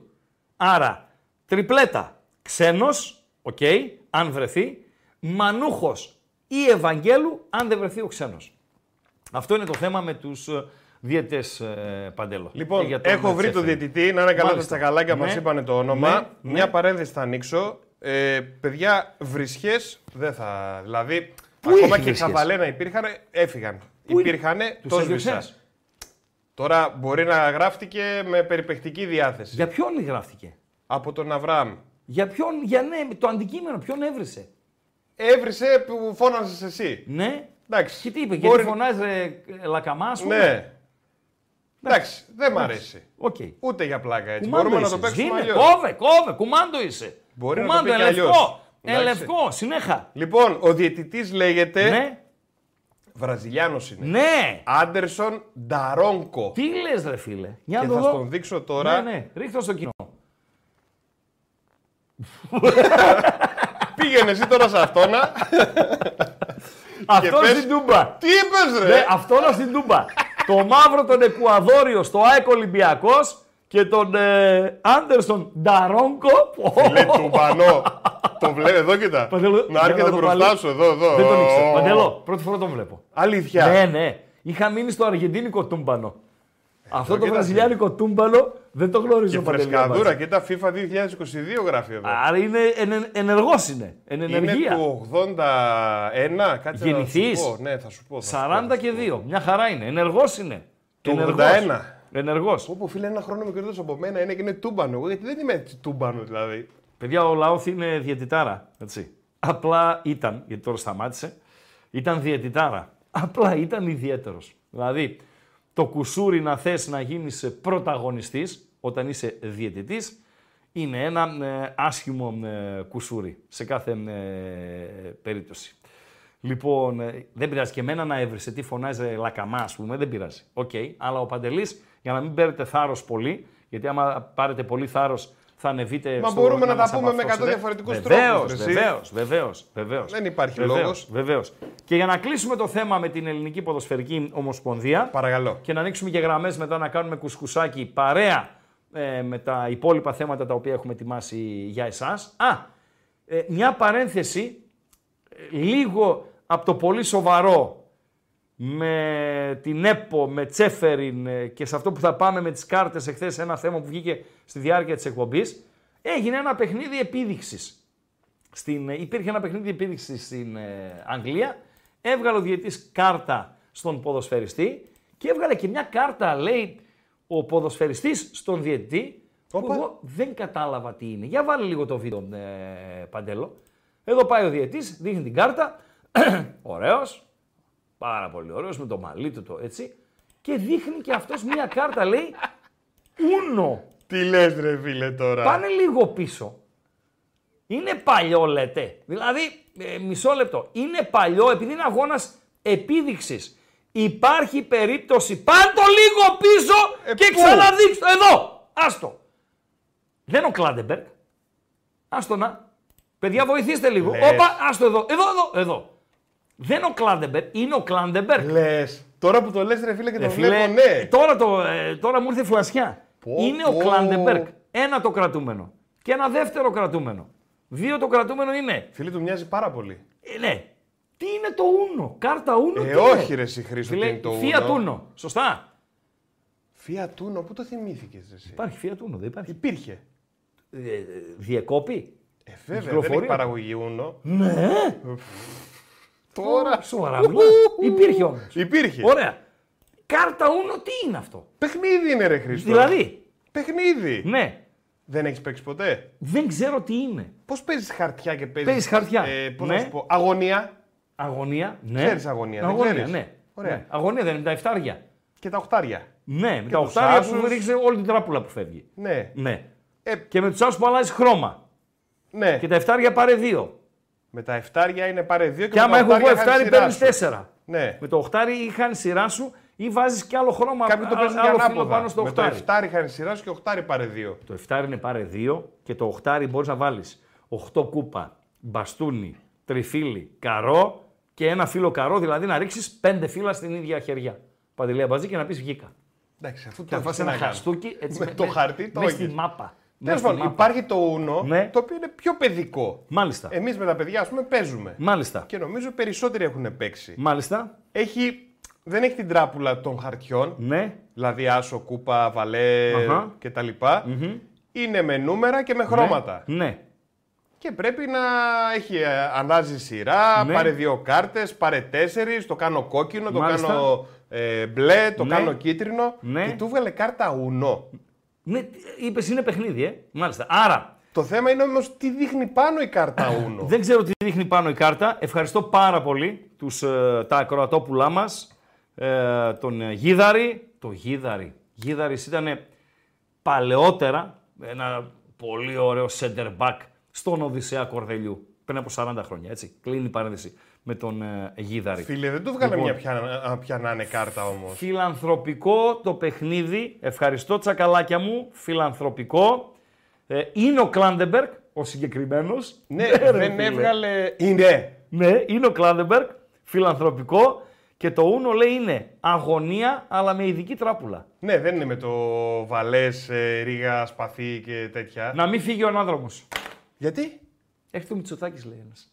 Φεύγει ο ανάδρομος στην Παρασκευή και έρχεται ο Μητσοτάκης στη Θεσσαλονίκη. Προτιμώ τον ανάδρομο. Προτιμώ τον ανάδρομο, κάτσε. Ερμή μου, σε παρακαλώ πολύ. Αγγελιοφόρε. Καλά, δεν είναι μπορεί να αναβληθεί και το παιχνίδι. Εκεί στον Όλυμπο που πήγαινε στο γράμμα. Εσύ Ερμή. Λοιπόν, που πήγαινε στο γράμμα στον Απόλλωνα και στον Ήφεστο. Κάτσε, σε παρακαλώ, μέχρι τη Δευτέρα, αρκεί να μην έρθει ο Μητσοτάκης. Σε παρακαλώ πάρα πολύ. Αυτά για τον ανάδρομο. Παντελή. Φίλε, του δείξε κάρτα, ναι. Αλλαγή φοράς. Αλλαγή φοράς. Δηλαδή ήταν διαβασμένος. Ναι. Δηλαδή σαν να τους λέει, στου την επιστρέφω. Α, μάλιστα. Πολύ δυνατός. Οκ. Δεκτό. Και ήταν τελικά ο Κλάντεμπεργκ, Ο Κλάντεμπεργκ. Ναι. Wow. Ευχαριστούμε πάρα πολύ τα τσακαλάκια. Λοιπόν, Παντελή Αμπατζή, πριν πάμε και ανοίξουμε τις γραμμές σε 4-5 λεπτά από τώρα. Έγινε χθες το θέμα, βάλε λίγο το σήμα της Ελληνικής Ποδοσφαιρικής Ομοσπονδίας. Βγήκε το θέμα, το βγάλε ένα site το θέμα. IPEX, πώς είναι IPEX, δεν είναι το Υπουργείο Εξωτερικών. Είναι. Αυτό είναι IPEX, έτσι λέγεται το site. Mm-hmm. Να με συγχωρούν τα παιδιά από το site, δικό μου λάθος και είναι ανεύθυνο αυτό, αλλά ενώ έλεγα ότι θα το βρω ακριβώς να το δώσω, το site, ο Παντελής όμως θα με βοηθήσει. IPEX κάτι. Είναι ένα αθλητικό site το οποίο έβγαλε το θέμα, Παντελή Αμπατζή. Τι γίνηκε λοιπόν με τους κασμάδες της Ελληνικής Ποδοσφαιρικής Ομοσπονδίας, Παντέλο, την ώρα που το Ανδόρα Ελλάδα είναι 0-0 ημιχρόνιο, under 21. Νόμιζαν οι κασμάδες ότι ο ποδοσφαιριστής σε αυτά τα προκριματικά του Euro 2024 τιμωρείται όταν συμπληρώσει 2 κίτρινες κάρτες. Σωστά, Παντελή Αμπατζή. Ωραία. Όμως ο κανονισμός είναι διαφορετικός. Τιμωρείται ο ποδοσφαιριστής όταν συμπληρώσει 3 κίτρινες κάρτες. Καλά, οι παίκτες δεν το ξέρανε. Δεν υποχρεωμένοι, αλλά δεν λέμε ότι κάτι είναι υποχρεωτικό και κάτι είναι προαιρετικό. Σωστά. Mm-hmm. Εγώ αν ήμουν ποδοσφαιριστής σε υψηλό επίπεδο, που κακώς δεν έγινε από εδώ. Δηλαδή έπαιξε μπάλα ο Σαλγκάδο, ας πούμε, στη Ρεάλ. Δεν γίνεται να παίξει ο Σαλγκάδο στη Ρεάλ και να παίξει και στην Premiership. Ο Σαλγκάδο, έτσι. Και δεν έπαιξε ο Ράγκα. Τέλος πάντων, κλείνει η παρένθεση. Θα τους ήξερα να παίξω και ανακατοτά. Βέβαια, ρε φίλε, επαγγελματίας. Και τα κομμάτια της διαιτησίας και όλα τα υπόλοιπα. Και πόσες κάρτες έχω και πόσες κάρτες τιμωρούμε κτλ. Δεν είναι η δουλειά του ποδοσφαιριστή. Άλλοι πληρώνονται για αυτή τη δουλειά, αλλά. Θα πρέπει και οι ποδοσφαιριστές να νιώθουν. Νόμιζα λοιπόν ότι με τις 2 κάρτες θα είναι τιμωρημένοι. Να όμως που δεν ήταν. Εσείς τι λέτε, θα ανοίξουμε και γραμμές, να το συζητήσουμε κιόλας. Επίτηδες αντίκρισαν τις κάρτες οι διεθνείς στο... Περίμενε, γιατί πέφτει από τα σύννεφα.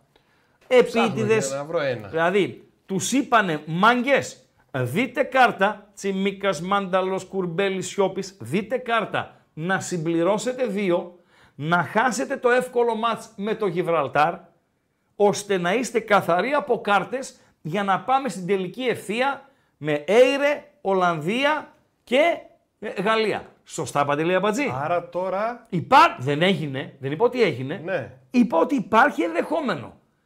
Εγώ δεν θα πω ότι είναι κακό αυτό. Είναι κομμάτι του παιχνιδιού. Δηλαδή... Στρατηγική λες. Βεβαίως, είναι στρατηγική. Φάει την κάρτα σου να τελειώσεις, ώστε να μπεις καθαρός στα δύσκολα παιχνίδια. Και το λέω γιατί μπορεί να συνέβη. Γράφει λοιπόν. Αφού βγαίνει το θέμα από το site, και άλλο ερώτημα έχω.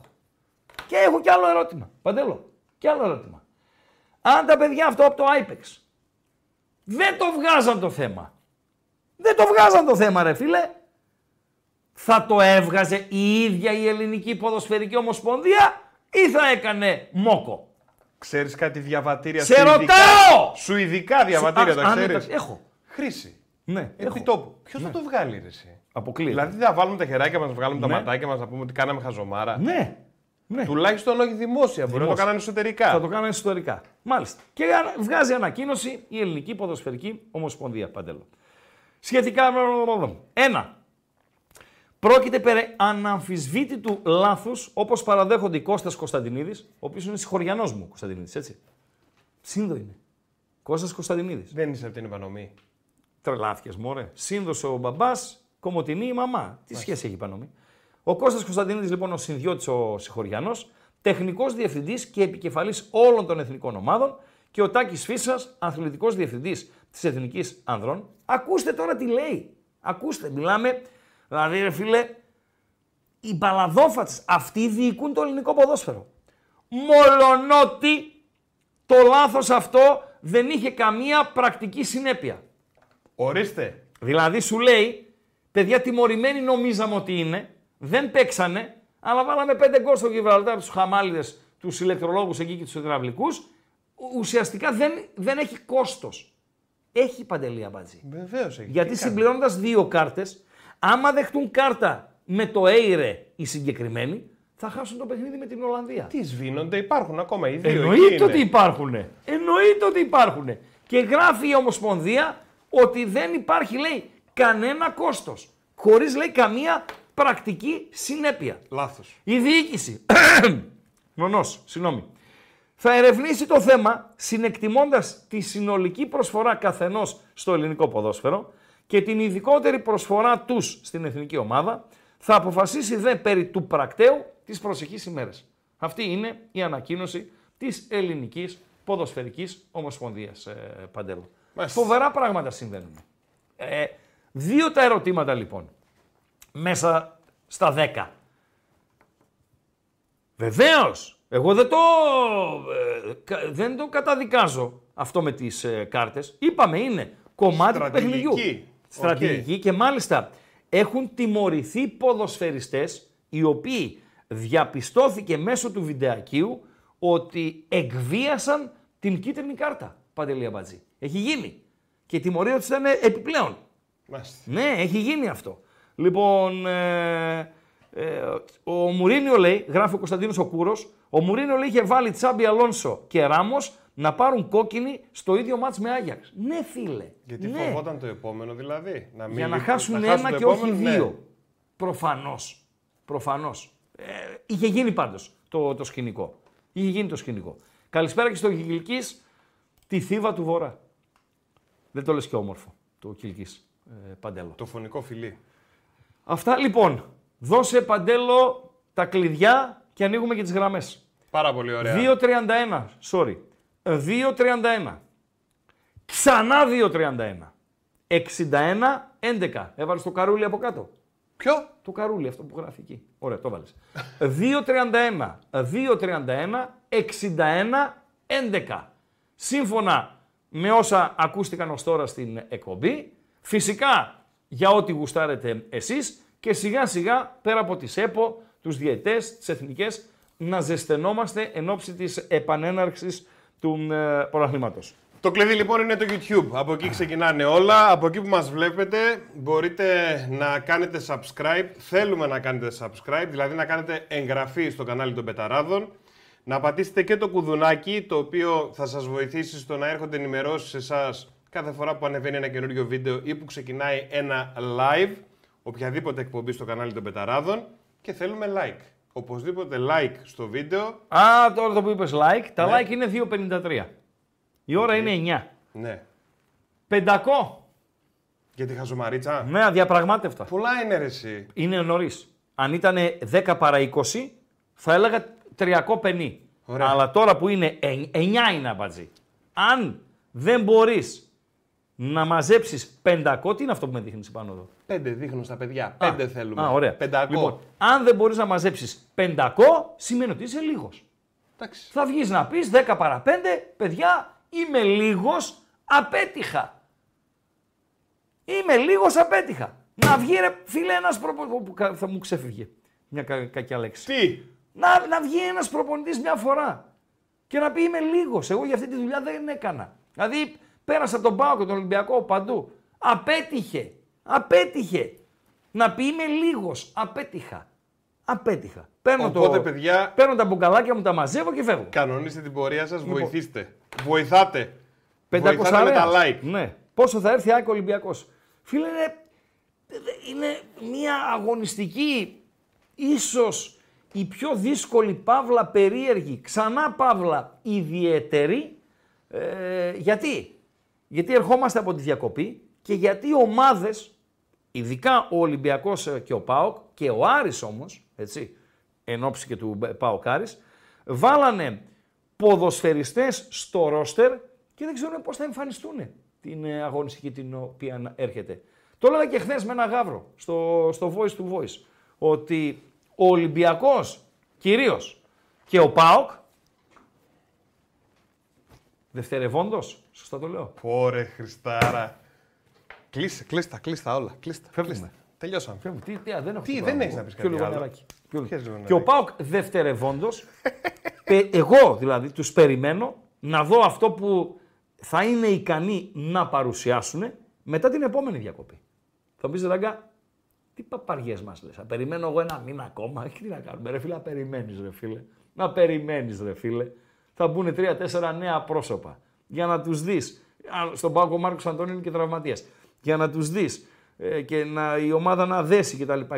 Μετά την επόμενη διακοπή. Έτσι λέω εγώ. Άρα όποια προγνωστικά, ειδικά για το ΑΕΚ Ολυμπιακός, νομίζω ότι περιέχουν τεράστιο ρίσκο. Πες, Παντελή, τα κλειδιά και την ενημέρωση και την επικοινωνία. Το τηλέφωνο, αν και το βλέπετε, σας ενημερώνω, είναι το 231-231-6111. Και μπορείτε να καλείτε. Είπαμε τα κλειδιά και στην περιγραφή του βίντεο, πολύ σημαντικό και αυτό, παιδιά, θα βρείτε link για πρόσκληση στην ομάδα Viber του Μεραγκάτση και Οτικάτση, γιατί αλλιώς δεν μπορείτε να βρείτε στο Viber την ομάδα, μόνο από εκεί, και φυσικά link για το Spotify και για τις on-demand εκπομπές. Αυτά ήταν που μας είπες μόνο. Τα είπα τα προηγούμενα όλα. Θα λες όλα. Όλους τους αγώνες. Όχι, υπάρχει ιδιαιτερότητα, ρε παιδί μου, όπως είναι το ραδιόφωνο, είναι και αυτές οι εκπομπές του ίντερνετ. Ότι κόσμος μπαίνει, βγαίνει, αποχωρεί, ξανάρχεται, συνδέεται αργότερα, δεν άκουσα από την αρχή κτλ. 231-231-6111. Όσοι θέλετε, μπορείτε να καλείτε για voice to voice. Τελειώσαμε, Παντέλο. Τελειώσαμε. Λοιπόν, να δούμε λίγο και την βραδιά μας. Η βραδιά μας, η οποία είναι τελευταία ποδοσφαιρική παύλα με εθνικές ομάδες και δεν συμμαζεύεται. Αύριο θα κάνουμε μία αποτίμηση, δεν θα το τραβήξουμε σε μάκρος, αλλά θα κάνουμε μία αποτίμηση όσον αφορά στην βραδιά, με όσα γινήκανε, ποιοι περάσανε, ποιοι δεν περάσανε και δεν συμμαζεύεται. Έχουμε καμιά δεκαριά παιχνίδια το βράδυ, έχουμε και Λατινική Αμερική, σε λίγο θα τα δούμε. Καλησπέρα, φίλα ακροατά που μας κάνεις ευτέ. Καλησπέρα, Χριστάκο, καλησπέρα, Παντελή. Καλησπέρα. Χρήστο, πιστεύω ότι στην περίπτωση των δύο παιδιών... Λίγο πιο δυνατά να μιλάς, σε παρακαλώ. Ναι, στην περίπτωση των δύο παιδιών... Πολύ ωραία. Και βοηθεί προπονητή και σύμβουλοι με την ιδιότητα που έχουν στην εθνική. Α, μιλάς για τον Κωνσταντινίδη και τον Φίσα, έτσι. Ναι. Mm-hmm. Επειδή είναι δύσκολο να πει ο προπονητής... Ξέρεις να πάσουν από τα καθήκοντα. Ο προπονητής δεν μπορεί να πει τίποτα. Θα έπρεπε καταρχήν για λόγους ευθυξίας οι ίδιοι να υποβάλουν την παρέτησή τους, γιατί εκτέθηκαν και τον προπονητή. Αν ευθύνονται αυτοί. Ναι, αν ευθύνονται αυτοί. Έτσι. Ναι, συνέχισε. Δεν ξέρουμε ιεραρχικά τι αρμοδιότητες έχουν και τι. Έτσι. Γιατί εκτέθηκαν απέναντι και στους ποδοσφαιριστές και στον προπονητή. Βεβαίως. Απλά ο προπονητής δεν έχει λόγο σε τέτοιες αποφάσεις. Γιατί είναι ένας από αυτούς. Είναι και στενοί συνεργάτες του πιθανώς. Μπορεί και αυτό πιθανώς. Και είναι υπάλληλος, ρε παιδί μου. Η ηγεσία. Αλλά πιστεύω ότι πρώτα αυτοί έπρεπε να υποβάλουν τις παραιτήσεις τους και μετά να τις κάνει δεκτές ή όχι η διοίκηση της ΕΠΟ. Μάλιστα. Ένα δεύτερο. Χρήστο, με αφορμή τους διαιτητές τους ξένους τώρα που ανέφερες, μπήκα μέσα και είδα... Κάποια ονόματα με ήρθαν στο μυαλό έτσι γρήγορα, παλιοί διαιτητές, Παλωτάι, Βοτρό, Αλλά Βοτρόπου το θυμήθηκες. Πού τους θυμήθηκες αυτούς, ρε φίλε? Πόσο, είσαι 50'ρις? 55. Σοβαρά μιλάς? Ναι, ρε φίλε. Ναι, μάλιστα. Και ξέρεις ποιο όνομα έτσι με... Παλωτάι και Βοτρό. Ο Παλωτάι, και... ο Βοτρό ήταν Γάλλος. Ο Παλωτάι, ναι. Ρουμάνος. Ούγκρος. Ο Ρουμάνος είναι ένας άλλος. Αν σου πω το Ρουμάνο θα πεις ο Ραϊνέα, φίλε. Τι λες, ρε φίλε? Τώρα που είπες Ρουμάνος, πριν συνεχίσεις. Ποιος είναι, ακόμα το λένε ας πούμε, γιατί εντάξει, εν ζωή είναι ο άνθρωπος. Ποιος είναι ο Μαραντόνα των Καρπαθίων? Οπα. Μόνο το Δράκουλα ξέρω εγώ από εκεί. Υπάρχει και ο Μαραντόνα. Ο Μαραντόνα των Καρπαθίων, Μπάμπη, ποιος είναι? Για ποδοσφαιριστή μιλάς? Πρώην ποδοσφαιριστή φυσικά. Το Χάτζη, ναι, ρε σκύλε. Πήρες μπόνους, πήρες τέτοιο ψυχουλάκια στην εκτίμησή μου. Να ξέρεις μετά τα σημερινά. Ναι, για πες. Ακούστηκε και για το γιο του ότι... Ο γιος πήγε στην Αλαβές. Ναι. Από τους Rangers πήγε στην Αλαβές. Είχε δείξει ναι παιδιά, ναι Ουρέιλ, ναι Δομούτσι, ναι Λόστ, ναι Μενέλα Αμπατζή. Φίλε, άλλαξε το επίθετος σου. Είναι ίδιο με αυτού του Μουσά του. Καταπληκτικό. Ναι. Και ένας διαιτητής που μας έπαιξε και εμάς στο παρελθόν, ναι, σε εκείνο το, που δεν θα δεχόταν τσαμπουκά από ποδοσφαιριστές με τίποτα, είναι εκείνος ο Ρόπερτσον, ο Άγγλος, στο παιχνίδι με την Μπάγερ στα πέναλτι. Ένας μελαχρινός έτσι με λίγη φραντζούλα ήταν αυτός. Εκείνος ο Άγγλος, ο Κοντούλης που είχε και τα χέρια πίσω, τα χτυπούσαμε τα πέναλτι, θυμάσαι? Ναι. Τώρα απλά δεν τον είχα εικόνα. Ναι, τον θυμάσαι τη φιγούρα εκεί και πόσο αυστηρά υποδείχνει τις επαναλήψεις και τα αυτά. Ναι. Δεν μου λες, λένε αυτοί ότι μπορεί να κάνουμε, λένε, ανταποδοτικότητα. Δηλαδή να μας δίνουν αυτοί οι διαιτές, να τους δίνουμε και εμείς, γίνεται αυτό. Αφού έχουμε τόσους καλούς διαιτές, γιατί να φωνάξουμε ξένους, ρε φίλε? Φοβερά πράγματα. Πάω Κάρις Κυριακή, μια εικόνα. Γκόλο Τζόλης. Χρήστο, πιστεύω ότι θα ξεκινήσει με αυτούς που με την περπατημένη που λέμε τη συνταγή. Δεν θα βάλει τους διεθνείς που λείπανε, θα τους χρησιμοποιήσει σαν εναλλακτικές λύσεις. Δηλαδή και ο Δεσπότο θα πάρει χρόνο, πιστεύω. Ο Ντεσπότοφ το βλέπεις να ξεκινάει κιόλας, δηλαδή? Όχι, πιστεύω ότι δεν θα ξεκινήσει. Δεν έχει κάνει προπόνηση ακόμη την ομάδα. Ο Ντεσπότοφ ήρθε... Πιστεύω ότι το χρόνο του θα τον πάρει, Χρήστο, γιατί είναι από τα μάτς που ο ποδοσφαιριστής θέλει, ξέρεις, το δείχνει, ρε παιδί μου, θα το δείξει και στον προπονητή του. Ναι. Έστω σε αυτές τις 2-3 προπονήσεις ότι βάλεμε. Ξέρω εγώ, έτσι πιστεύω. Ναι. Κοίταξε, αυτός που ο ΣΔΟΕΦ λογικά θα έχει περισσότερες προπονήσεις πλέον, είναι και πάνω από ένα μήνα εδώ. Ο ΜΕΙΤΕ, ο οποίος δεν έχει υποχρεώσεις. Όσο προπονήθηκε η ομάδα, γιατί δεν πολύ προπονήθηκε κιόλας τις τελευταίες ημέρες. Δίψα θα έχουμε, Χρήστο, για την νίκη. Ο Μαρκαντώνης είναι τραυματίας και ο Ντεσπότοφ λογικά θα κάνει 4 προπονήσεις με την ομάδα. Ναι.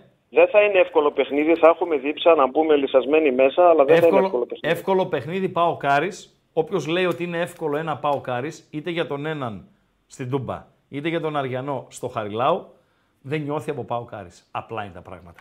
Έτσι. Ναι. Δεν νιώθει από πάω Κάρις. Να τα λέμε και αυτά. Ευχαριστώ. Καλό βράδυ και εγώ ευχαριστώ. Ευχαριστώ. Βλέπω εδώ στην Bet365, η οποία μας συντροφεύει στο τι έγινε, τι να γίνει της εκπομπής, ότι η εθνική μας ομάδα προηγήθηκε στην Ανδόρα. Ο ποδοσφαιριστής της Φορτούνα από το Düsseldorf είναι ο σκόρερ και είναι ο Τζόλης. Ανδόρα, Ελλάδα 0-1. Η Ελλάδα του Νίκου του Παπαδόπουλου, έτσι. Ή αγέλαστο, όπως τον είχαν δώσει έτσι ένα παρατσούκλι, στο πέρασμά του από τον πάγκο των Ηρακλή, των υπολείπων ομάδων κτλ.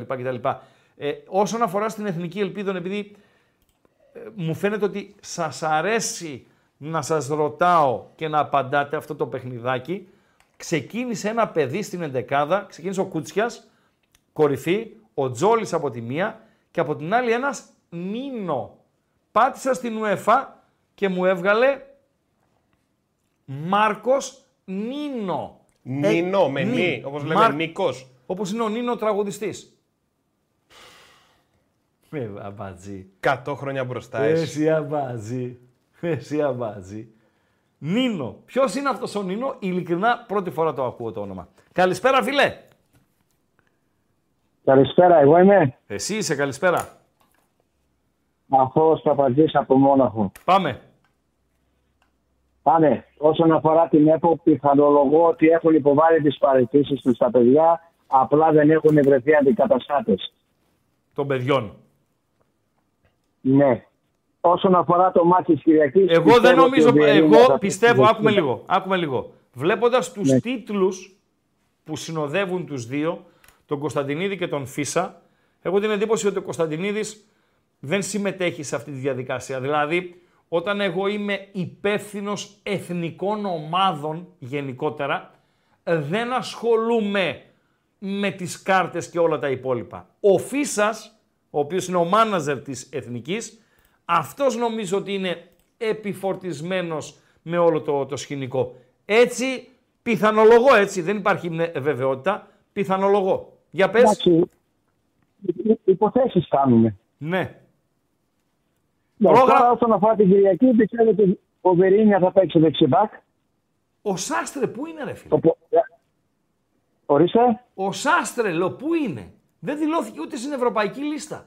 Ήταν ένας τραυματισμός που θα τον άφηνε έξω ένα μήνα. Εσύ δεν ξέρεις? Ο Λουτσέσκου ξέρει. Ναι ρε, ο Λουτσέσκου ξέρει. Εσύ ξέρεις που είναι ο Σάστρε? Συμμετέχει στην προπονήση, Χρήστο μου, δεν ξέρω. Οκ, είναι δεκτό. Ναι, είναι στην ομάδα. Άρα είναι στην ομάδα, δεν το διώξαμε. Ναι. Και λες να βάλει Βιερίνια. Από τους καινούριους βλέπεις κανέναν... βασικό? Εγώ θα ρισκάριζα Δεσπότοφ. Βασικός? Χωρίς προπόνηση ακόμη, έτσι? Ναι. Ναι. Δεν θα κάνει 2 προπονήσεις, δεν θα κάνει. 4 θα κάνει, όχι 2. Θα το ρισκάρουμε. Θέλει και εκπλήξεις στα ντέρμπι. Δεν βάζει με πατημένη. Μάλιστα. Και μπροστά βλέπεις... Θα προβλέψω μία πώληση προπονητή ακόμα. Είχα προβλέψει για τον Τερζή, θα προβλέψω τον προπονητή του Ατρομήτου, Κόλμαν. Εδώ δεν μπορώ να το ποντάρω. Δεν ξέρω πώς. Κοίταξε, μπαίνεις στην Πέτρια 65, λέμε, και ζητάς. Το ζητάς αυτό. Μπορείς να ζητήσεις στοίχημα. Κατάλαβες. Φυσικά πρέπει να είσαι λίγο εκπαιδευμένος για να ζητήσεις επιλογή. Οκ. Ευχαριστούμε. Καλό βράδυ. Καλό βράδυ. Καλησπέρα. Καλησπέρα στο φίλο. Οκ. 2.31. Εντάξει, Αμπατζή. Εδώ πήγαμε στο Μετρόπολης και λέγαμε το τηλέφωνο του Λίμπερο. Τι μου λες τώρα? Εντάξει. Συμβαίνουν αυτά. Και πέρανε μετά και λέγανε «Γεια στο Χρήστο, θα ήθελα». Μιλάει φοβερά πράγματα. Και με έλεγε ο Ανδρώνης, με λέει σε κάθε σαρδάμ και κάθε τέτοιο λάθος που θα κάνεις, ναι, θα έχεις 50 ευρώ πρόστιμο. Και δεν ξανά κάνεις ποτέ. Όχι, έκανα ρε φίλε. Και είχες 50. Όχι. Εντάξει. Παπάς. Ο Τζίμας δεν παίζει με την...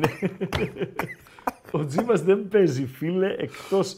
Και αν μπήκε, δώστε μου λίγο. Πρέπει να όχι, μπήκε ένας νιάρχος στη θέση του Νίνο στο ξεκίνημα του δευτέρου ημιχρόνου.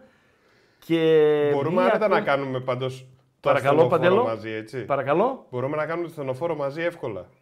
Ο Νίνο λοιπόν, αυτό το Νίνο. Εσύ θα κάνεις Νίνο. Ο Νίνο είναι ένας πρώην λοιπόν ποδοσφαιριστής Ισπανός, σωστά. Mm-hmm. Ο πρώτος χώρε της Segunda Division όλων των εποχών. Φόρεσε φανέλα Τενερίφης, Έλτσε και δεν συμμαζεύεται. Νίνο. Νίνο λέγεται. Επειδή το Νίνο είναι ο ήχος του ασθενοφόρου.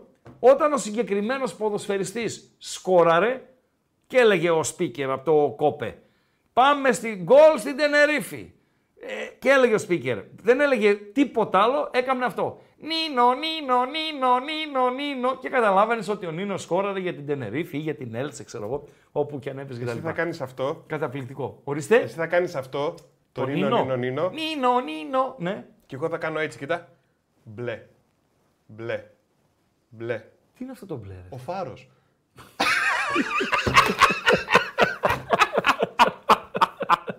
Δεν πάμε καλά, ρε φίλε. Θα είμαι μπροστά εγώ, θα λέω μπλε. Λοιπόν, ο Χάτζη είναι ο Μαραντόνα των Καρπαθίων. Σωστά. Ο Τζίμας δεν παίζει, φίλε μου, ντομουχτσί. Ο Κάκος, ναι, ο Κάκος. Κλαντεστίνο μου, πού να το βρούμε τώρα, θέλει δουλίτσα. Ποιο παιχνίδι ήταν, στη Γαλλία πρέπει να ήταν το παιχνίδι, ένα παιχνίδι της Λίλη ήταν που έκανε ζέσταμα ο Κάκος, τον είχανε, θυμάσαι Παντέλο, δεν πρέπει να κράτησε πάνω από 2 χρόνια, ας βοηθήσει ένας φίλος διαιτητής, 1 χρόνο κράτησε ή 2, που είχαμε τους πλαϊνούς, τους διαιτές εκεί στη γραμμή του out που είχαμε. Λοιπόν, ο ορισμός του αργόσχολου. Ο ορισμός του αργόσχολου.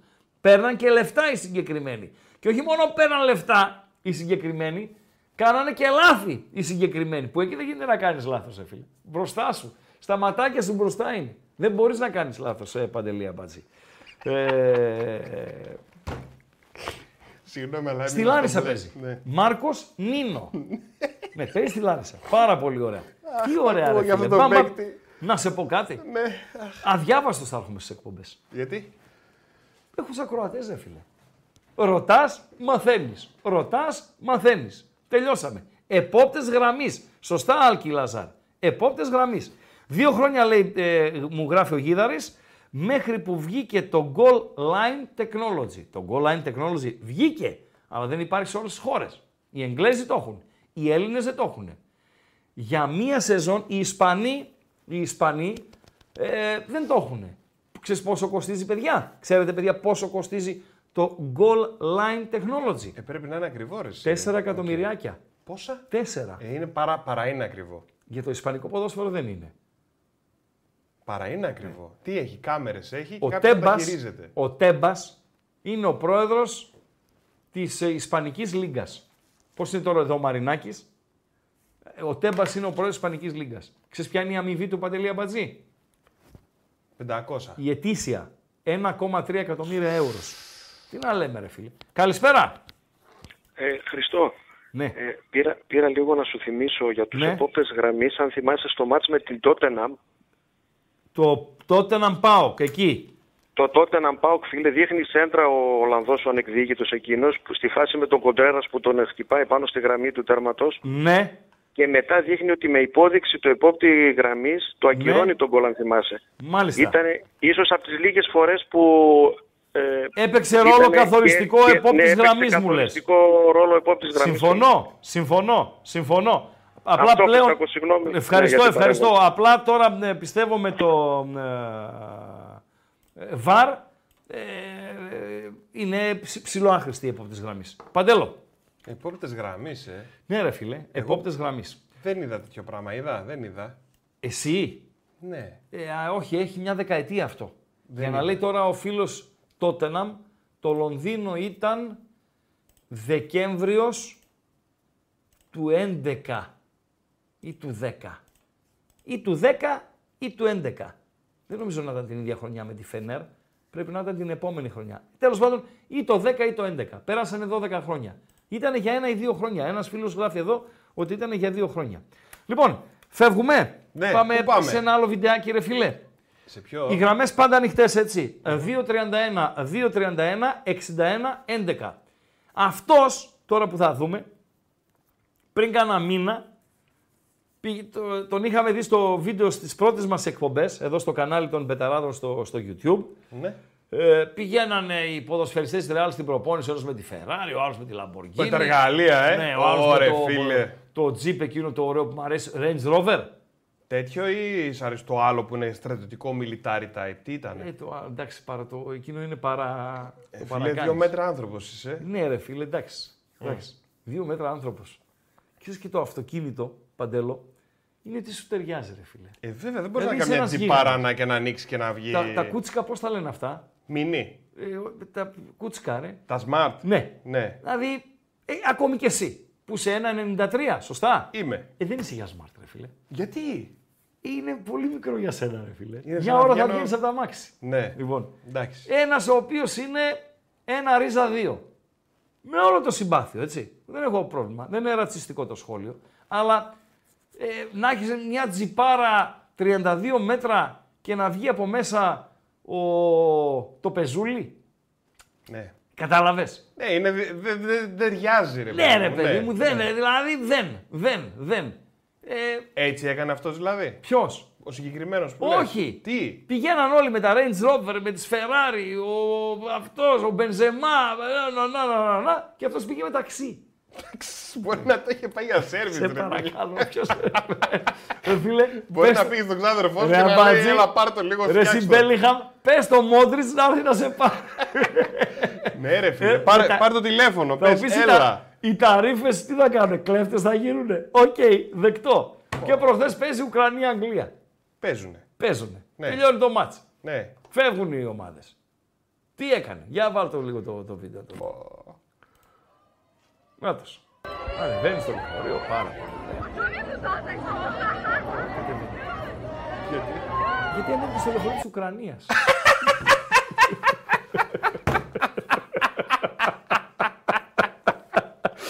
Ξανά πάμε μία.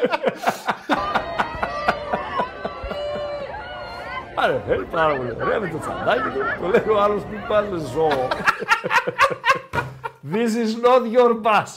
Your bus, UFO, is the other one. Τι λέει τώρα, ρε. Κατάλαβες, ρε φίλε. Φοβερά πράγματα. Καλά δεν είδατε καν ποιοι ανεβαίναν εκεί πάνω, ρε φίλε. Αυτός, ορίστε. Δεν είδε καν ποιοι ανεβαίνουν, ναι. Φίλε, να σε πω τώρα κάτι. Αυτός τώρα είναι, Παντέλο, ο καλύτερος box to box. Ξέρεις τι σημαίνει box to box. Box είναι το κουτί. Ναι. Η περιοχή. Είναι box, ναι. Το κουτί, η περιοχή. Μεγάλη όχι περιοχή. Το box. Όχι το box. Ναι. Το κουτί, η περιοχή. Κουτί έχει και η άλλη περιοχή. Πώς λέμε coast to coast, αυτό το λέμε στην καλαθόσφαιρα, σωστά. Mm. Το coast τι είναι, Παντελή? Το coast. Coast. Η ακτή. Σωστά. Ivory coast. Η ακτή ελεφαντοστού. Πόσα ξέρεις, ρε αμπάτζη. Είμαι σε καταπληκτική φόρμα. Ρε, άμα, ξέρεις τι φοβάμαι. Τι? Μη φύγει ο ανάδρομος Ερμής στην Παρασκευή και σου φύγουν και οι εμπνεύσεις. Παιδιά, 130 like ακόμα. Τίποτα. Ανάδρομε Ερμή, κάτσε εσύ και μη φέρνεις το Μητσοτάκη. Καλύτερα εσύ παρά να έρθει ο Μητσοτάκης στη Θεσσαλονίκης. Ρε φίλε, όταν τα λέγανε πάντως τα κτέλ τα δικά μας και τα λέγανε και να τα ακούσουμε. Ποιο? Δεν θα μπερδευόταν ο δικός σου, ρε φίλε. Δηλαδή λες, μισό λεπτό. Ναι. Λες εσύ ότι θα έπρεπε να υπάρχει ένας τύπος σαν αυτόν που θα ακούσουμε τώρα. Βεβαίως. Ναι, ώστε οι ποδοσφαιριστές, τα ούφο, στυλ Μπέλιγχαμ, ο οποίος είναι ο καλύτερος box-to-box half του πλανήτη, κλείνει παρένθεση. Να μην μπερδεύεται. Βέβαια, και τι να λέει αυτός εκεί στο μεγάφωνο. Πάρα πολύ ωραίος. Ναι. Ανακοίνωση. Το λεωφορείο με τον κόλο προς το ποτάμι αναχωρεί για Τζόρτζια. Άιντε όρθια, το λερωμένο είναι. Αυτό είναι το λεωφορείο. Αυτό το λερωμένο. Το λερωμένο. Μην ανέβεις το άλλο. Κατάλαβες. Φίλε, καταπληκτικός. Ναι, σωστά. Από την περιοχή. Τον άλλον ανέβηκε πάνω, ρε, των ταλαιπωρημένων το τελευταίο διάστημα Τρικάλων. Σωστά, Παντελή Αμπατζή. Εκεί είναι αυτή η Τζόρτζια. Εθνική Ανδώρα 65 λεπτό, Ανδώρα Ελλάδα 0-1. Το βλέπω τώρα εδώ στην Bet365. Από τον γκολ του Χρήστου Τζόλι στο 41ο λεπτό. Ο Νίνο παίζει στη Λάρισα από τον Κάμπο, Παντελή Αμπατζή. Mm-hmm. Πάρα πολύ ωραία. Ευχαριστούμε το κοινό για την ενημέρωση. Το έχει κάνει και ο Σιώπης αυτό. Ο Σιώπης έχει ανέβει σε... Μεγάλο μούτρο κι αυτός, Ποιος? Ο Σιώπης είναι μέσα στο χαβαλέ, στα αστεία, στα τι έγινε, τι να γίνει. Ο Σιώπης νομίζω μας είχε χαρίσει με τον Γέλοτα, Παντέλο, όταν είχε πάρει τραπεζούντα το πρωτάθλημα και θέλανε να πούνε 2-3 λογάκια στα... Με ποιον ήτανε? Με τον Μπακασέτα ήτανε. Με τον Μπακασέτα ήτανε. Και θέλανε να πούνε 2-3 λογάκια στα αγγλικά. Και έλεγε, τι θα τους πω τώρα, για πες. Τα αγγλικά του Σιώπη είναι χειρότερα και από τους Σιμίτη. Από του Σιμίτη ήταν τέλεια μπροστά στο Σιώπη. Ήτανε proficiency το καλό. Το Cambridge, όχι το Michigan. Σε παρακαλώ. Το καλό ήτανε του Σιμίτη. Δύο είναι τα proficiency. Το εύκολο και το δύσκολο. Ποιο είναι το εύκολο από τα δύο? Το εύκολο. Δεν υπάρχει εύκολο προφύσεση. Εντάξει, συγκριτικά με το άλλο είναι πιο εύκολο. Δηλαδή... Το Michigan λένε ότι είναι πιο εύκολο και το Cambridge, και το Cambridge είναι πιο δύσκολο. Εντάξει. Τώρα, χωρίς να μπαίνω στις τσέπες σας, εσάς τους οικογενειάρχες, τους μπαμπάδες, που τα παιδιά σας τελειώσανε με το lower και θα πάνε στο proficiency, και τα δύο να τα δώσουν. Και το εύκολο και το δύσκολο. Ναι, για να πάρουν ένα. Η διαφορά, παιδιά, είναι στο παράβολο, πώς το λένε αυτό. Ναι, στο τι θα δώσεις. Τα 150 ευρώ παραπάνω. 180 ήταν. Τώρα έδωσε ο δικός μου, δεν το θυμάμαι πώς λένε. 180 ήταν όταν έδωσαν τα δικά μου τα κορίτσια. Θυμάμαι όμως ότι φεύγουν εξωτερικό για να διορθωθούν. Δεν διορθώνονται εδώ. Και περιμένουμε αρκετές μέρες. Οκ, και τι να κάνουμε. Και εγώ όταν έδωσα ισπανικά για να πάρω το μικρούτσικο, το κούτσικο το πτυχίο, στη Σαλαμάνκα πήγαν τα γραπτά. Ορίστε. Στη Σαλαμάνκα. Πόλη της δυτικής, είναι πόλη της δυτικής Ισπανίας, ναι. Όπως είναι η Ισπανία έτσι. Έτσι στο κοινό είναι έτσι. Λοιπόν, και πλάι είναι η Πορτογαλία έτσι. Ναι. Προς τα εκεί είναι. Είχε και ομάδα, ρε φίλε, έφτασε και μέχρι και αλφαεθνική Ισπανία, Σαλαμάνκα. Σαλαμάνκα. Ναι, ναι, το Ελμάντικο είναι το γήπεδό της. Προς τη Σαλαμάνκα, εκεί ας πούμε πήγαιναν τα γραπτά. Δηλαδή παίζεις μπάλα και λες σε ποια ομάδα παίζεις και λες Σαλαμάνκα. Προτιμάς την Κομποστέλα, ας πούμε. Προτιμώ την Κόλο-Κόλο. Την Κόλο-Κόλο, ναι. Την μεγάλη Κόλο-Κόλο. Η αλήθεια έτσι. Είναι ότι ναι, προτιμώ έτσι, εκεί. Είναι η ομάδα του κορμιού μας, ρε φίλε, τώρα όσον αφορά στη Λατινική Αμερική. Τα αγγλικά Αμερική. Του Τσίπρα, εντάξει, δεν το συζητάμε, ρε παιδιά. Άστο. Εκεί μιλάμε, σηκώνουμε τα χέρια ψηλά. Άστο. Λοιπόν... Να, ο Σιώπης είχε μπει στο λεωφορείο της Τουρκίας. Είχε μπει. Στο λεωφορείο της Τουρκίας. Εντάξει, ρε φίλε, τι να κάνουμε. Τους έκανε και λίγο άνω κάτω, δεν μπορεί να τους έκανε. Σωστά μιλάει. Σωστά μιλάει ένας φίλος, η χοντρή μουστάρδα. Στα γαλλικά πώς είναι η ακτή ελεφαντος του? Συγγνώμη, αλλά είναι πολύ ωραίο το nickname. Το fat mustard. Ναι, ρε φίλε. Στα γαλλικά είναι Côte d'Ivoire. Ωραίο. Τώρα που είπα γαλλικό, πριν πάμε στο επόμενο βιντεάκι, και πάντα οι γραμμές μας είναι ανοιχτές, 2.31, ξανά 2.31, 61-11 για ό,τι γουστάρετε. 100 like. 108. 392 βλέπω εγώ. 392 βλέπω στα χαρτιά μου. Έτσι τα έχουμε. Πόσα έχεις εσύ? 32. Άρα είναι 108. 100 λέω. Με 492 τα 8 θα έρθουν εύκολα μετά. Τα 100 είναι. Τι ήθελα να πω τώρα και με έκανες. Το επόμενο βιντεάκι. Ποιο βιντεάκι πάμε στο? Δεν έχουμε. Έχουμε ρε. Ποιο? Βρε έχουμε. Θα βρούμε. Άμα δεν έχουμε θα βρούμε. Λοιπόν, κάτι άλλο ήθελα να πω, ρε Μπατζή. Όσον αφορά στα προφήσεις, να δώσετε και τα δύο. Δηλαδή, κόψτε τον κόλο σας, βρείτε άλλα 180 ευρώ, το παράβολο, μήπως στραβώσει το θέμα και δεν πάρει το δύσκολο, να πάρει το παιδί το εύκολο. Δεν ξέρω αν βοηθάει πρακτικά, ας πούμε, δηλαδή αν μπορεί κάπου να το χρησιμοποιήσει, Παντέλο, αλλά σίγουρα βοηθάει στο ψυχολογικό και στο ηθικό, Παντέλο. Μπορείς να πεις ότι ναι. Παίζω στην Γκονγκόν, πώς τη λες? Γκονγκόν.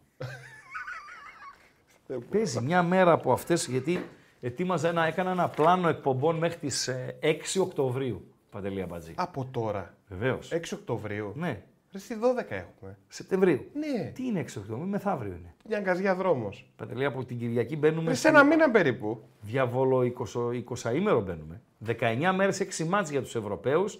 Champions League, Europa, Conference, πρωταθλήματα, ξεκινάνε και κάτι καλαθόσφαιρες κτλ.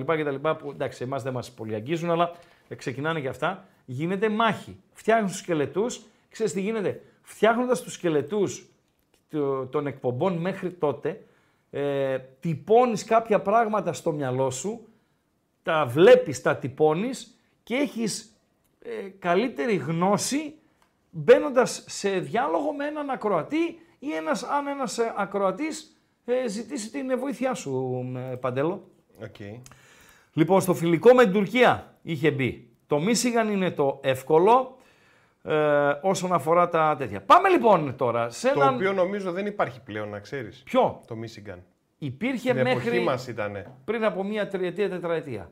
Εγώ έχω Cambridge, αλλά τότε υπήρχε το Μίσιγαν. Τώρα που έδωσε ο γιος μου δεν νομίζω ότι είχαμε επιλογή για Μίσιγαν. Μάλιστα.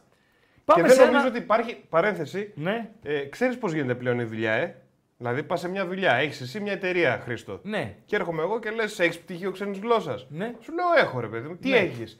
Έχω proficiency στα αγγλικά. Μάλιστα. Μπορεί να το έχεις πάρει 10 χρόνια πριν. Ναι. Θα σου πούνε εκείνη την ώρα. Ναι. Για να δούμε το γνωστικό σου επίπεδο και η ομιλία σου σήμερα.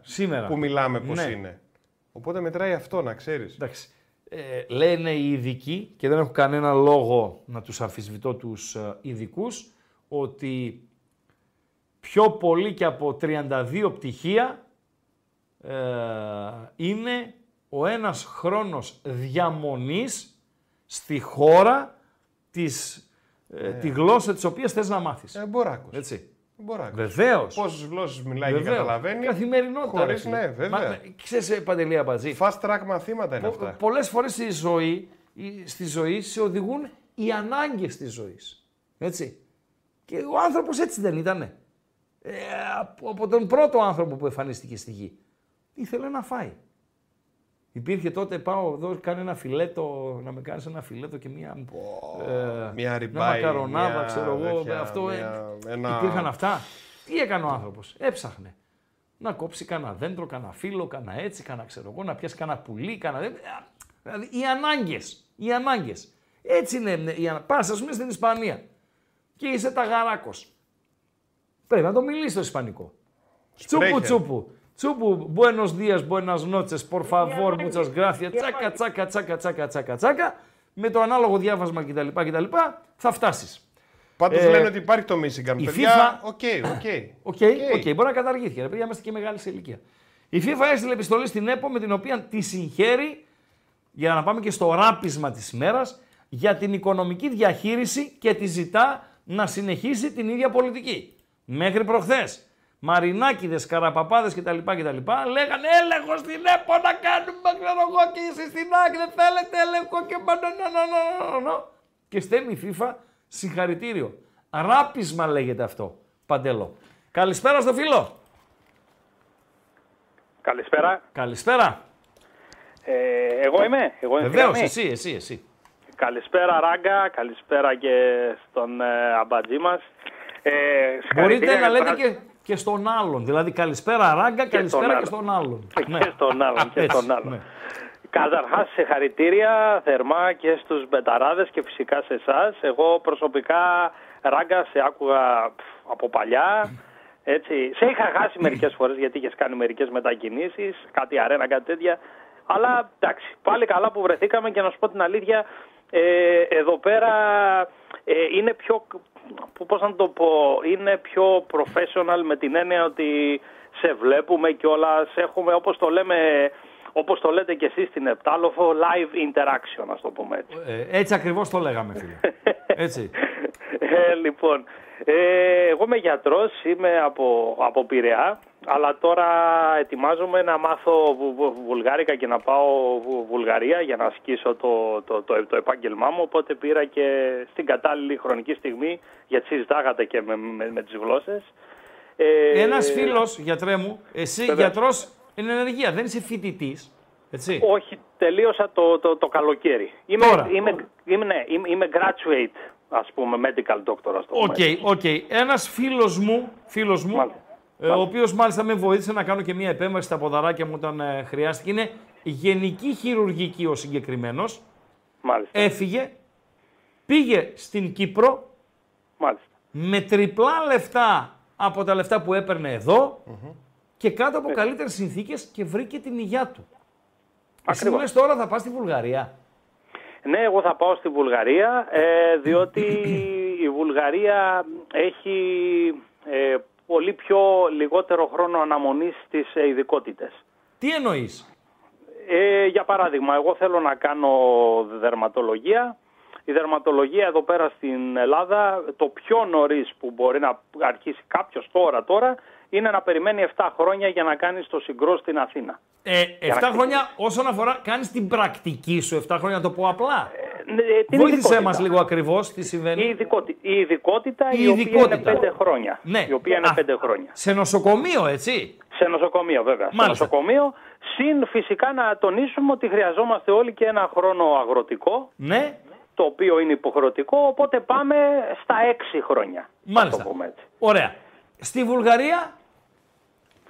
Στη Βουλγαρία μπορώ να ξεκινήσω αύριο το πρωί. Αν ξέρω τη βουλγάρικη γλώσσα, που δεν την ξέρω βέβαια. Θα τη μάθεις. Ναι, θα τη μάθω. Ακριβώς. Και είναι αυτό το καλό. Είναι αυτό το καλό, ότι έχει 0 χρόνο αναμονής, ας το πούμε έτσι. Αμείβεσαι ταυτόχρονα, γιατρέ μου, έτσι. Συγγνώμη, ναι, βέβαια. Αμείβεσαι. Άλλο ερώτημα για να φύγουμε και από το ιατρικό και αν θες να πάμε και λίγο στο αθλητικό. Βεβαίως. Η παραμονή σου στη Βουλγαρία, μάλιστα, επηρεάζει τις συνθήκες που θα συναντήσεις ιατρικά στην Ελλάδα σε τυχόν επιστροφή σου? Όχι, διότι πρόκειται για μια χώρα της Ευρωπαϊκής Ένωσης. Μήπως κάτι που δεν αναγνωρίζεται? Καταλαβαίνεις τώρα τι λέω, έτσι. Ναι, όχι. Όχι, σε καμία περίπτωση. Είναι χώρα της Ευρωπαϊκής Ένωσης. Σύμφωνα με τη διρεκτίβα της Ευρωπαϊκής Ένωσης, ό,τι κάνεις στη μία χώρα, για παράδειγμα στην Κύπρο, στη Βουλγαρία, στη Σουηδία, στη Νορβηγία, το ίδιο ακριβώς ισχύει για όλες τις υπόλοιπες χώρες της Ευρωπαϊκής Ένωσης. Μάλιστα. Πάρα πολύ ωραία. Αυτό είναι το κομμάτι το ιατρικό. Στο ποδοσφαιρικό, εσύ στον Πειραιά είσαι εθνικός? Εγώ είμαι πρώτα Λίβερπουλ, διότι έχω γεννηθεί στο εξωτερικό, έχω γεννηθεί στον Καναδά, οπότε η πρώτη ομάδα που γνώρισα και μου άρεσε και μου αρέσει ακόμα είναι η Λίβερπουλ. Στον Καναδά που γεννήθηκες, Ατλαντικό ή Ειρηνικό? Στο Μόντρεαλ. Είσαι κέντρο. Ανατολικά. Εντάξει, ναι. Κέντρο Ανατολικά, οκ. Δεν είσαι Βανκούβερ δηλαδή. Όχι. Είμαι στον Άγιο Λαβρέντιο, στο ποτάμι που λέγεται Σελοράν. Να ρωτήσω κάτι, ρε γιατρέ. Και από Καναδά, ξέρεις, ρε Χρήστο. Ναι, να ρωτήσω κάτι. Βασικά, βλέποντας και έργα και τέτοια και αυτά και ξέρω εγώ κτλ. Πέρα από το ότι η αγαπημένη μου πόλη που θα πήγαινα να ζήσω αύριο, αν μπορούσα να έχω εισοδήματα και να βοηθήσω και τα παιδιά μου κτλ. Να είμαστε αξιοπρεπείς, είναι το Σαν Σεμπαστιάν, οκ. Αλλά αν πήγαινα σε μία χώρα για να ζήσω, ο Καναδάς είναι αυτή η χώρα η οποία με ψήνει. Δικαίως ή αδίκως? Κοίταξε να σου πω κάτι. Εάν ψάχνεις για τη μεγάλη ζωή, τη νυχτερινή ζωή... Όχι. Αυτή... Εντάξει. Στο λέω από τώρα. Όχι. Ανεπιφύλακτα στον Καναδά. Ναι. Έχει. Ανεπιφύλακτα στον Καναδά, ειδικά στο επάγγελμα του δημοσιογράφου, του ρεπόρτερ που κάνετε εσείς. Ναι. Δεν υπάρχει περίπτωση, με το που πατήσετε το πόδι σας στο αεροδρόμιο έχετε δουλειά. Και μάλιστα με $50-$100 την ώρα μίνιμουμ. Καλό βράδυ. Δεν μου λες, τα αγγλικά μου, το ότι είναι σε πολύ υψηλό επίπεδο, θα βοηθήσουν, έτσι. Τα αγγλικά σου δεν τους ενδιαφέρει καν η χώρα, η γλώσσα τόσο πολύ, διότι είναι μια χώρα πολυεθνική, ναι, όπου σημαίνει ότι έρχονται άνθρωποι από όλο τον κόσμο, οι οποίοι προφανώς και δεν είναι άριστοι ούτε στα αγγλικά ούτε στα γαλλικά. Επίσης εκεί, ας πούμε, ο Ράγκα, με την ισχυρή προσωπικότητα που διαθέτει και επειδή είναι και πολυτάλαντος, θα μπορούσε να βρει μια δουλειά ως Έλλην απευθυνόμενος στο ελληνικό στοιχείο του Μόντρεαλ? Όχι. Εγώ συστήνω όπου και να πάτε μακριά από Έλληνες.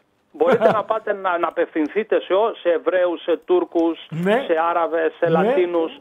Όλοι θα σας βοηθήσουν, όλοι θα σας φιλοξενήσουν και στα σπίτια τους. Δεν θα ζητήσετε ποτέ βοήθεια στη Βόρεια Αμερική από Έλληνα. Μάλιστα. Ούτε στην Αμερική ούτε στον Καναδά. Λυπάμαι που το λέω, αλλά δυστυχώς είμαστε λαός κακός. Συγγνώμη που το λέω, αλλά αυτό έχω διαπιστώσει εγώ. Σεβαστή είναι η άποψή σου, δεν θα σε κοντράρω. Γιατρέ, για να το πάμε λίγο πάλι πίσω. Είσαι Λίβερπουλ και...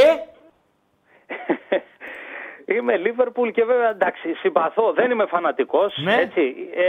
Είμαι φίλαθλος του Ολυμπιακού. Ναι, φίλος του Ολυμπιακού δηλαδή. Απλά δεν είσαι... Όχι. Δεν είσαι θύρα 7. Όχι.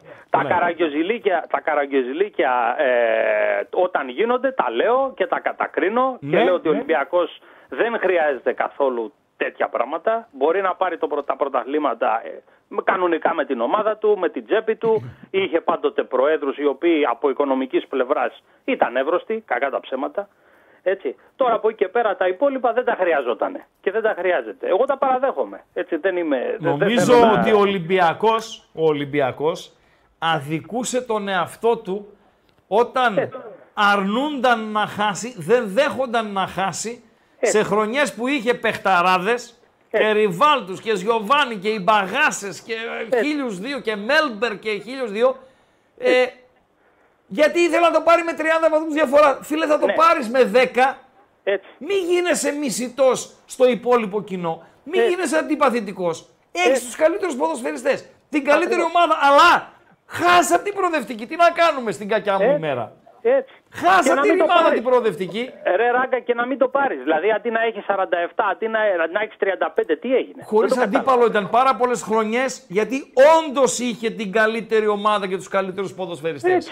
Αλλά και τότε αρνούνταν να χάσει στο Περιστέρι από τον Ατρόμητο ή στη Νέα Σμύρνη. Χάσε! Κάνε 4 ήττες. Τελειώσαμε. Και να πω και κάτι. Δηλαδή, και χάσε και από την Τρίπολη στο τελικό. Να το πάρει η Τρίπολη άμα έχει... Ακριβώς. Τι να κάνουμε ρε φίλε. Ακριβώς. Αντί να έχεις 27-28 κύπελα, σε 6-20. Σωστά. Σωστά γιατρέ. Δεν το κατάλαβα. Μάλιστα. Δηλαδή στην Ισπανία που εσύ είσαι, ας πούμε, ασχολείσαι, είσαι ειδικευόμενος σε αυτό το πρωτάθλημα, έτσι. Η Ρεάλ, το έπαιρνε και με την Αβάντα πολλές φορές. Αλλά να πω κάτι, Χρήστο. Η Ρεάλ είναι και Ρεάλ και αποδείκνυε την αξία της στην Ευρώπη. Βεβαίως.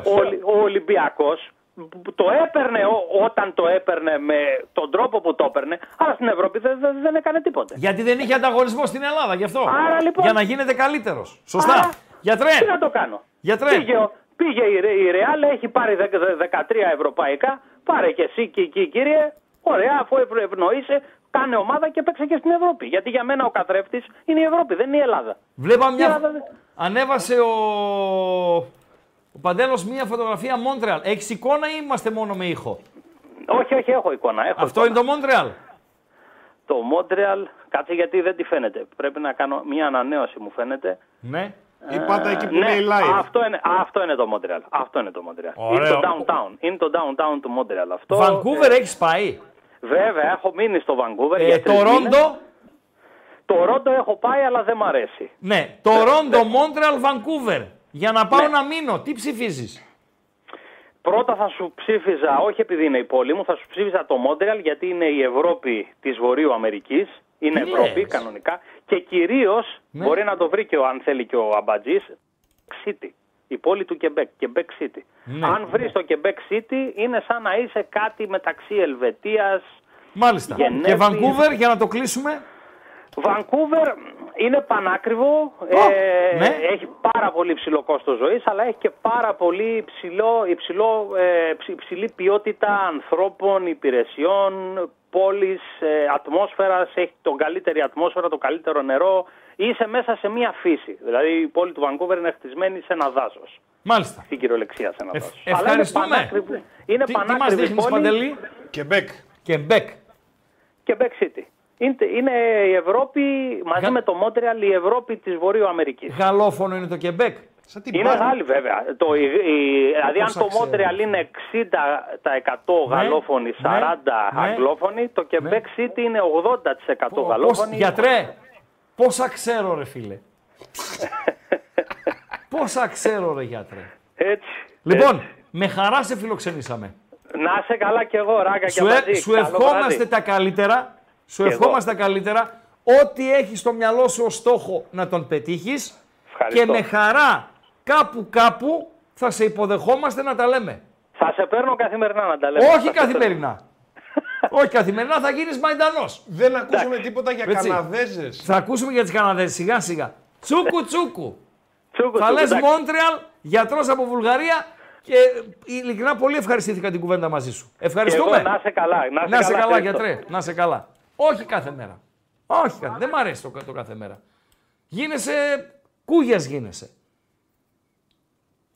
Καλημέρα. Καλησπέρα. Ναι, συγγνώμη. Καλησπέρα φίλε. Έλα Χριστό. Έλα φίλε. Πρώτη φορά μιλάω μαζί σου. Μάλιστα. Αν και πριν κάποιους μήνες επικοινωνούσαμε το Τζεντερά περισσότερο. Μάλιστα. Πήρα να σου πω κι εγώ δικές μου εμπειρίες ταξιδιωτικές. Ναι. Να ενισχύσω και αυτό που μόλις είπε ο φίλος που ήταν πριν από μένα. Δηλαδή, εγώ ζω στο εξωτερικό... Άκου λίγο για να σε βοηθήσω. Ναι. Να σε κάνω λίγο καλύτερο θέλω. Αντί να πεις αυτό που είπε ο φίλος λίγο πριν από μένα, θα πεις ναι. Ο προλαλής σας. Okay. Συνέχισε. Λοιπόν, ο προλαλής σας λοιπόν, ο Καναδέζος. Έτσι. Εγώ έχω ταξιδέψει σε αρκετές χώρες για διάφορους λόγους. Τέλος πάντων, τόσο σε Αμερική, ξέρω εγώ, στην Ευρώπη σχεδόν σε όλες τις χώρες. Ζω στο εξωτερικό εδώ και 11 χρόνια τώρα, ζω στην Αγγλία. Λονδίνο είσαι? Ήμουνα 5 χρόνια, αλλά τώρα είμαι στο Cambridge. Στο Cambridge? Άρα Cambridge, ναι. Φίλε. Και τι μου θυμίζεις, φίλε. Συνέχισε. Το lower. Τι σου θυμίζεις. Ας τώρα, γιατί άμα αρχίσω τα δικά μου θα στερήσω το λόγο από εσένα και δεν το θέλω. Ναι, για πες. Εντάξει.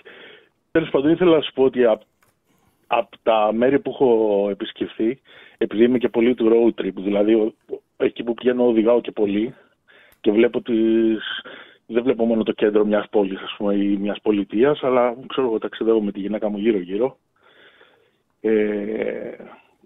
Έχω πάει Grand Canyon, ξέρω εγώ, έχω δει πυραμίδες στο Μεξικό ή στην Αίγυπτο ή οπουδήποτε ή στην Ρωσία, έχω δει. Σαν τον Ιαγάρα δεν υπάρχει, φίλε. Τι λες? Πραγματικά. Δηλαδή είναι το καλύτερο αξιοθέατο, αυτό μου λες. Βασικά είναι... Καταλαβαίνεις τη δύναμη της φύσης του νερού εκεί όταν βρίσκεσαι δίπλα. Βρίσκεσαι πάρα πολύ δίπλα. Δηλαδή το νερό περνάει μπροστά σου στο ένα μέτρο. Υπάρχει πλακόστρωτο που κάνεις τη βόλτα σου δίπλα ακριβώς από τον καταράχτη. Έχει φοβερή πίεση και μάλιστα είναι ελεγχόμενη. Δεν έρχεται με όλη τη φυσική ροή, γιατί κάποιο μέρος του νερού το χρησιμοποιούν για ηλεκτρισμό. Βλέπουμε και στην εικόνα που μας δίνει ο Παντέλος τώρα, μια γάρα. Ωραία, όπως βλέπετε εκεί την εικόνα λοιπόν στα δεξιά, ναι. Που, βασικά σε αυτή την εικόνα βλέπεις και ένα καραβάκι κάτω. Ναι, το βλέπω. Δεν ξέρω άμα. Ναι. Ναι, υπάρχουν κρουαζιέρες που φτάνεις μέχρι και εκεί. Αυτό τώρα πηγαίνει ή έρχεται? Συγγνώμη. Πηγαίνει προς τα εκεί. Δεν έρχεται, δεν ήταν μέσα εκεί στο χαμό που βλέπω να λέω. Όχι, δεν μπορεί να είναι μέσα. Οκ, πλάκα κάνω. Ναι, ναι, για πες. Δεν μπορεί να είναι μέσα. Αλλά εκεί στα δεξιά όταν ξανανοίξεις το πλάνο, Παντελή, υπάρχει ένα σημείο που μπορείς να κάτσεις ακριβώς δίπλα από τον καταράχτη και όλο αυτό το σπρέι, ας πούμε, έρχεται πάνω σου. Στα μούτρα σου, ας πούμε. Δηλαδή... Ναι, ναι. Πάρα πολύ ωραία. Εν τω μεταξύ εκεί έχω πάει χειμώνα. Ναι. Δηλαδή ήταν παντού χιονισμένα και... Παντέλο, άστο. Παρόλο... Τι να βλέπει ο κόσμος στα μούτρα μου. Άστο μια γάρα. Παρένθεση. Εδώ που λέει ο αγαπητός ακροατής για το ότι κάθεσαι και βρέχεσαι, δεν είναι και πολλά ρεπορτάζ που βγαίνουν στην τηλεόραση και έρχονται και βρέχονται πάνω που δείχνουμε. Σε έργα έχουμε δει πολλά αμερικάνικα. Ή κάνω λάθος? Είναι το σημείο αυτό που είναι με αδιάβροχα οι ρεπόρτερ κτλ. Όχι, δεν είμαι σίγουρος ότι είναι αυτό. Okay. Αλλά ήθελα να πω ότι αν κάτσεις στο πλάι ακριβώς από τον καταράχτη, μπορείς να δεις μέσα από το νερό. Είναι τελείως διαυγές. Παρόλο που έχει όλη αυτή την ένταση, ξέρεις. Και επειδή είχα πάει χειμώνα, όπως σου είπα, δηλαδή μέσα στο καταχειμωνό Δεκέμβρη, αν θυμάμαι καλά, παρόλο που είναι είχε μείον 8 βαθμούς, το κρύο δεν το αισθάνεσαι όπως το αισθάνεσαι στην Ελλάδα. Είναι τελείως διαφορετικό. Ένας φίλος ρωτά κάτι άσχετο με αυτά που λες τώρα για τον Νιαγάρα. Αν είναι ακριβά τα νίκια στο Cambridge. Είναι σαν να είναι στο Λονδίνο. Δηλαδή είναι πολύ ακριβά. Δηλαδή, εσύ μένεις σε διάρι, τριάρι, τεσάρι, σε τι μένεις, σε διάρι? Εγώ μένω σε διάρι. Μάλιστα. Είστε δύο άτομα, εσύ και η σύντροφός σου. Μάλιστα, εγώ και η γυναίκα μου. Ωραία, αλλά συζυγός, ναι. Επειδή μένω λίγο έξω τώρα πια από το Κέμπριτζ. Γιατί χρειαζόμουν να έχω εξωτερικό χώρο από το σπίτι, ναι. λόγω της δουλειάς μου. Ωραία. Επειδή έχω καντίνες. Ωραία. Και πρέπει να παρκάρω τα φορτηγά μου, δηλαδή, ναι. απ' έξω. Οπότε έχω και αυλή και χώρο για πάρκινγκ. Και επειδή μένω πάρα έξω, είναι κάπως καλύτερα τα νίκια. Δηλαδή, αν επιτρέπετε. Ναι, μπορώ να σου πω, αλλά, αλλά αν σου πω δεν θα μπορέσεις να το συγκρίνεις με κάτι στην Ελλάδα. Α, γιατί είναι διαφορετικά εκεί, όλα είναι διαφορετικά. Είναι... Η μισθή και ναι, όλα τα υπόλοιπα. Οκ, τέλος πάντων, για τον φίλο που ρώτησε, Cambridge ανάλογο ενίκιο με το Λονδίνο. Τελειώσαμε. Ναι. Δηλαδή, ναι, στο κέντρο του Cambridge, ναι. Οκ. Θέλω να σε ευχαριστήσω πρώτον. Όπου να σου πω και ένα τελευταίο τύπο για το κέντρο του Cambridge. Τα περισσότερα από τα κτίρια που υπάρχουν, επειδή είναι μια παλιά πόλη, ανήκουν στο πανεπιστήμιο. Δηλαδή είναι ιδιοκτησία πανεπιστημίου. Ναι. Τι δουλειά κάνεις, αν επιτρέπετε? Καντίνες έχω. Γι' αυτό που σου είπα. Και πληθυντικό χρησιμοποίησης. Διαφορετικό, έτσι. Καντίνες φορητές, έτσι, όχι σταθερές, μαγαζί δηλαδή. Όχι, έχω δύο φορτηγά, ναι, τα οποία είναι, μέσα είναι σαν κουζίνα. Μάλιστα. Το πίσω μέρος τους, ας πούμε. Ξεκίνησα πριν... Φίλε, μην το ανοίγεις. Μισό. Ναι. Μην το ανοίγεις. Ναι. Αν δέχεσαι το παρατσούκλι Νιαγάρας, σου το δίνω. Καντίνα 4 καλύτερα. Καντίνα 4. Ανανεώνουμε το ραντεβού μας. Την επόμενη φορά, ειλικρινά... θέλουμε ενημέρωση πλήρη για το θέμα καντίνα στην Αγγλία. Οκ, μην το ανοίξουμε, γιατί έχω να σε ρωτήσω κανένα 30 πράγματα. Αύριο θα είναι, μεθαύριο θα είναι. Ορίστε. Ξέρεις πότε θα είναι. Όποτε είναι. Όπως είπες και στον Αμποράκο, στην επόμενη διακοπή. Οκ, στην επόμενη διακοπή. Καντίνας 4. Θα σου πω ποιο είναι το πρόβλημά μου. Το πρόβλημά μου το βασικό είναι ότι δουλεύω ίδιες ώρες με την εκπομπή σου. Οκ, ναι, δεκτό. Εγώ σε βλέπω πάντα μαγνητοσκοπημένα, αλλά μάλιστα, σήμερα είχα ρεπό. Στο επόμενο ρεπό δηλαδή. Οκ. Καντίνας 4. Κάποια στιγμή θα σε ξαπάρω. Okay, θα μιλήσουμε για τις καντίνες. Έτσι ακριβώς. Ευχαριστούμε πολύ. Ευχαριστούμε. Καλό βράδυ, παιδιά. Είναι, βγάζω ακουστικά. Βγάζεις ακουστικά. Ναι. Τέλος, με τις γραμμές. Φαντάζομαι ότι είναι αυτό το σημείο που έλεγε εσύ ο Καντίνας 4.47 είναι τα like. Έχετε 5 λεπτά, 5 μέχρι και 57, να κάνετε τα like 500. Για να ακούσετε τη χαζομάρα του Αμπατζή. Φιλέ. Πάμε δυνατά. Νιαγάρα έχεις ή εμένα? Νιαγάρα και εσένα. Νομίζω ότι είναι το σημείο που έλεγε. Νιαγάρα. Ας με ακούει εμένα. Όχι. Εδώ πρέπει να είναι το σημείο που έλεγε ο Καντίνας 4. Που είσαι στο πλάι και βλέπεις. Ναι. Και έχει δύο μέρη. Ναι. Και από τη μία μεριά και από την άλλη. Ναι. Επίσης είναι πολύ ενδιαφέρον, ψάχνοντας τόση ώρα, ότι κάποια στιγμή οι μηχανικοί σταμάτησαν τη ροή, γιατί είπε ότι είναι ελεγχόμενη η ροή του καταράκτη. Ναι. Για να κάνουν συντηρήσεις και διάφορα. Ναι. Υπάρχει και χωρίς νερό φωτό. Πάρα πολύ ωραία. Υπάρχει φίλος ο οποίος υπογράφει, Παντελή, φίλος υπογράφει ως Κονσέρβας 4. Πάρα πολύ ωραία. Κυριακάκη, δεν είναι αδική στο ακροατήριο, αν παίρνουν μόνο παουξίδες. Ο προαλήσης είναι ο Καντίνας 4. Ο υποπροηγούμενος ο γιατρός ήταν γάβρος. Και μέχρι τώρα στη σύντομη θητεία μας εδώ στους μεταράδες... Νομίζω περισσότεροι είναι Παναθηναϊκοί που έχουν πάει. Ναι, και Πανιώνι και ΑΕΚ, ξέρω εγώ κτλ. Είναι πολυπολιτισμική. All around είμαστε. Έτσι. Και πάρα πολλές φορές, το έλεγα και στο ραδιόφωνο, βασικά και εμείς προσπαθούμε να προσαρμοστούμε σιγά σιγά, έτσι. Είναι σαν να παίζει 20 χρόνια... 21! Ναι. 20! Είναι σαν να παίζει 20 χρόνια στο χορτάρι. Και ξαφνικά... Θα το πω, θα δεις. Καλείσαι να παίζει σε πλαστικό, παιδιά. Ναι, για να καταλάβετε, όσοι έχετε τη σχέση με το ποδόσφαιρο, ποια είναι η διαφορά αυτού που κάναμε, που έκανα, για να χρησιμοποιήσω ελληνικό, αυτό που έκανα με αυτό που κάνω τώρα. Θέλουμε χρόνο μπόλικο. Λοιπόν, κάτι άλλο ήθελα να πω. Ναι. Υπάρχει σαν την επικοινωνία, ρε φίλε. Όχι, Παντελή, βγήκανε τώρα. Βγήκε ένας επιστήμονας και ένας μαο-μαο. Βγήκε ο επιστήμονας, γιατρός, αυτά που θα πάει στη Βουλγαρία κτλ. Και μας ανέλησε το Κάναντα, το Τορόντο, το Μόντρεαλ και βγήκε στο καπάκι. Εντάξει, εγώ το είχα πάντα το Κάναντα στο μυαλό μου χιονισμένο, κρύο, απόμερο, μακριά, κασκόλ, σκουφιά. Και βγήκε στο καπάκι ο Καντίνας 4. Λονδίνο, πρώην, νυν, Κέμπριτζ κτλ. Ο οποίος Καντίνας 4 σίγουρα έχει κάποιες καντίνες που είναι σε street food, έτσι εναλλακτικό, όχι αυτό που ξέρουμε. Θα μας πει και για την κουζίνα του, Θα μας πει για τα γούστα. Γνωστή κλασική καντίνα. Για τα γούστα των Εγγλέζων. 14! Ναι. Θα μας ενημερώσει ο άνθρωπος. Υπάρχει αλλού αυτό το πράγμα. Μόνο στο ραδιόφωνο και τώρα στο ίντερνετ. Αυτή είναι η επικοινωνία, ρε φίλε. Να μεταφέρεσαι μπαμ μπαμ από τη μία άκρη του κόσμου στην άλλη. Το θυμάμαι, δεν θα το ξεχάσω ποτέ.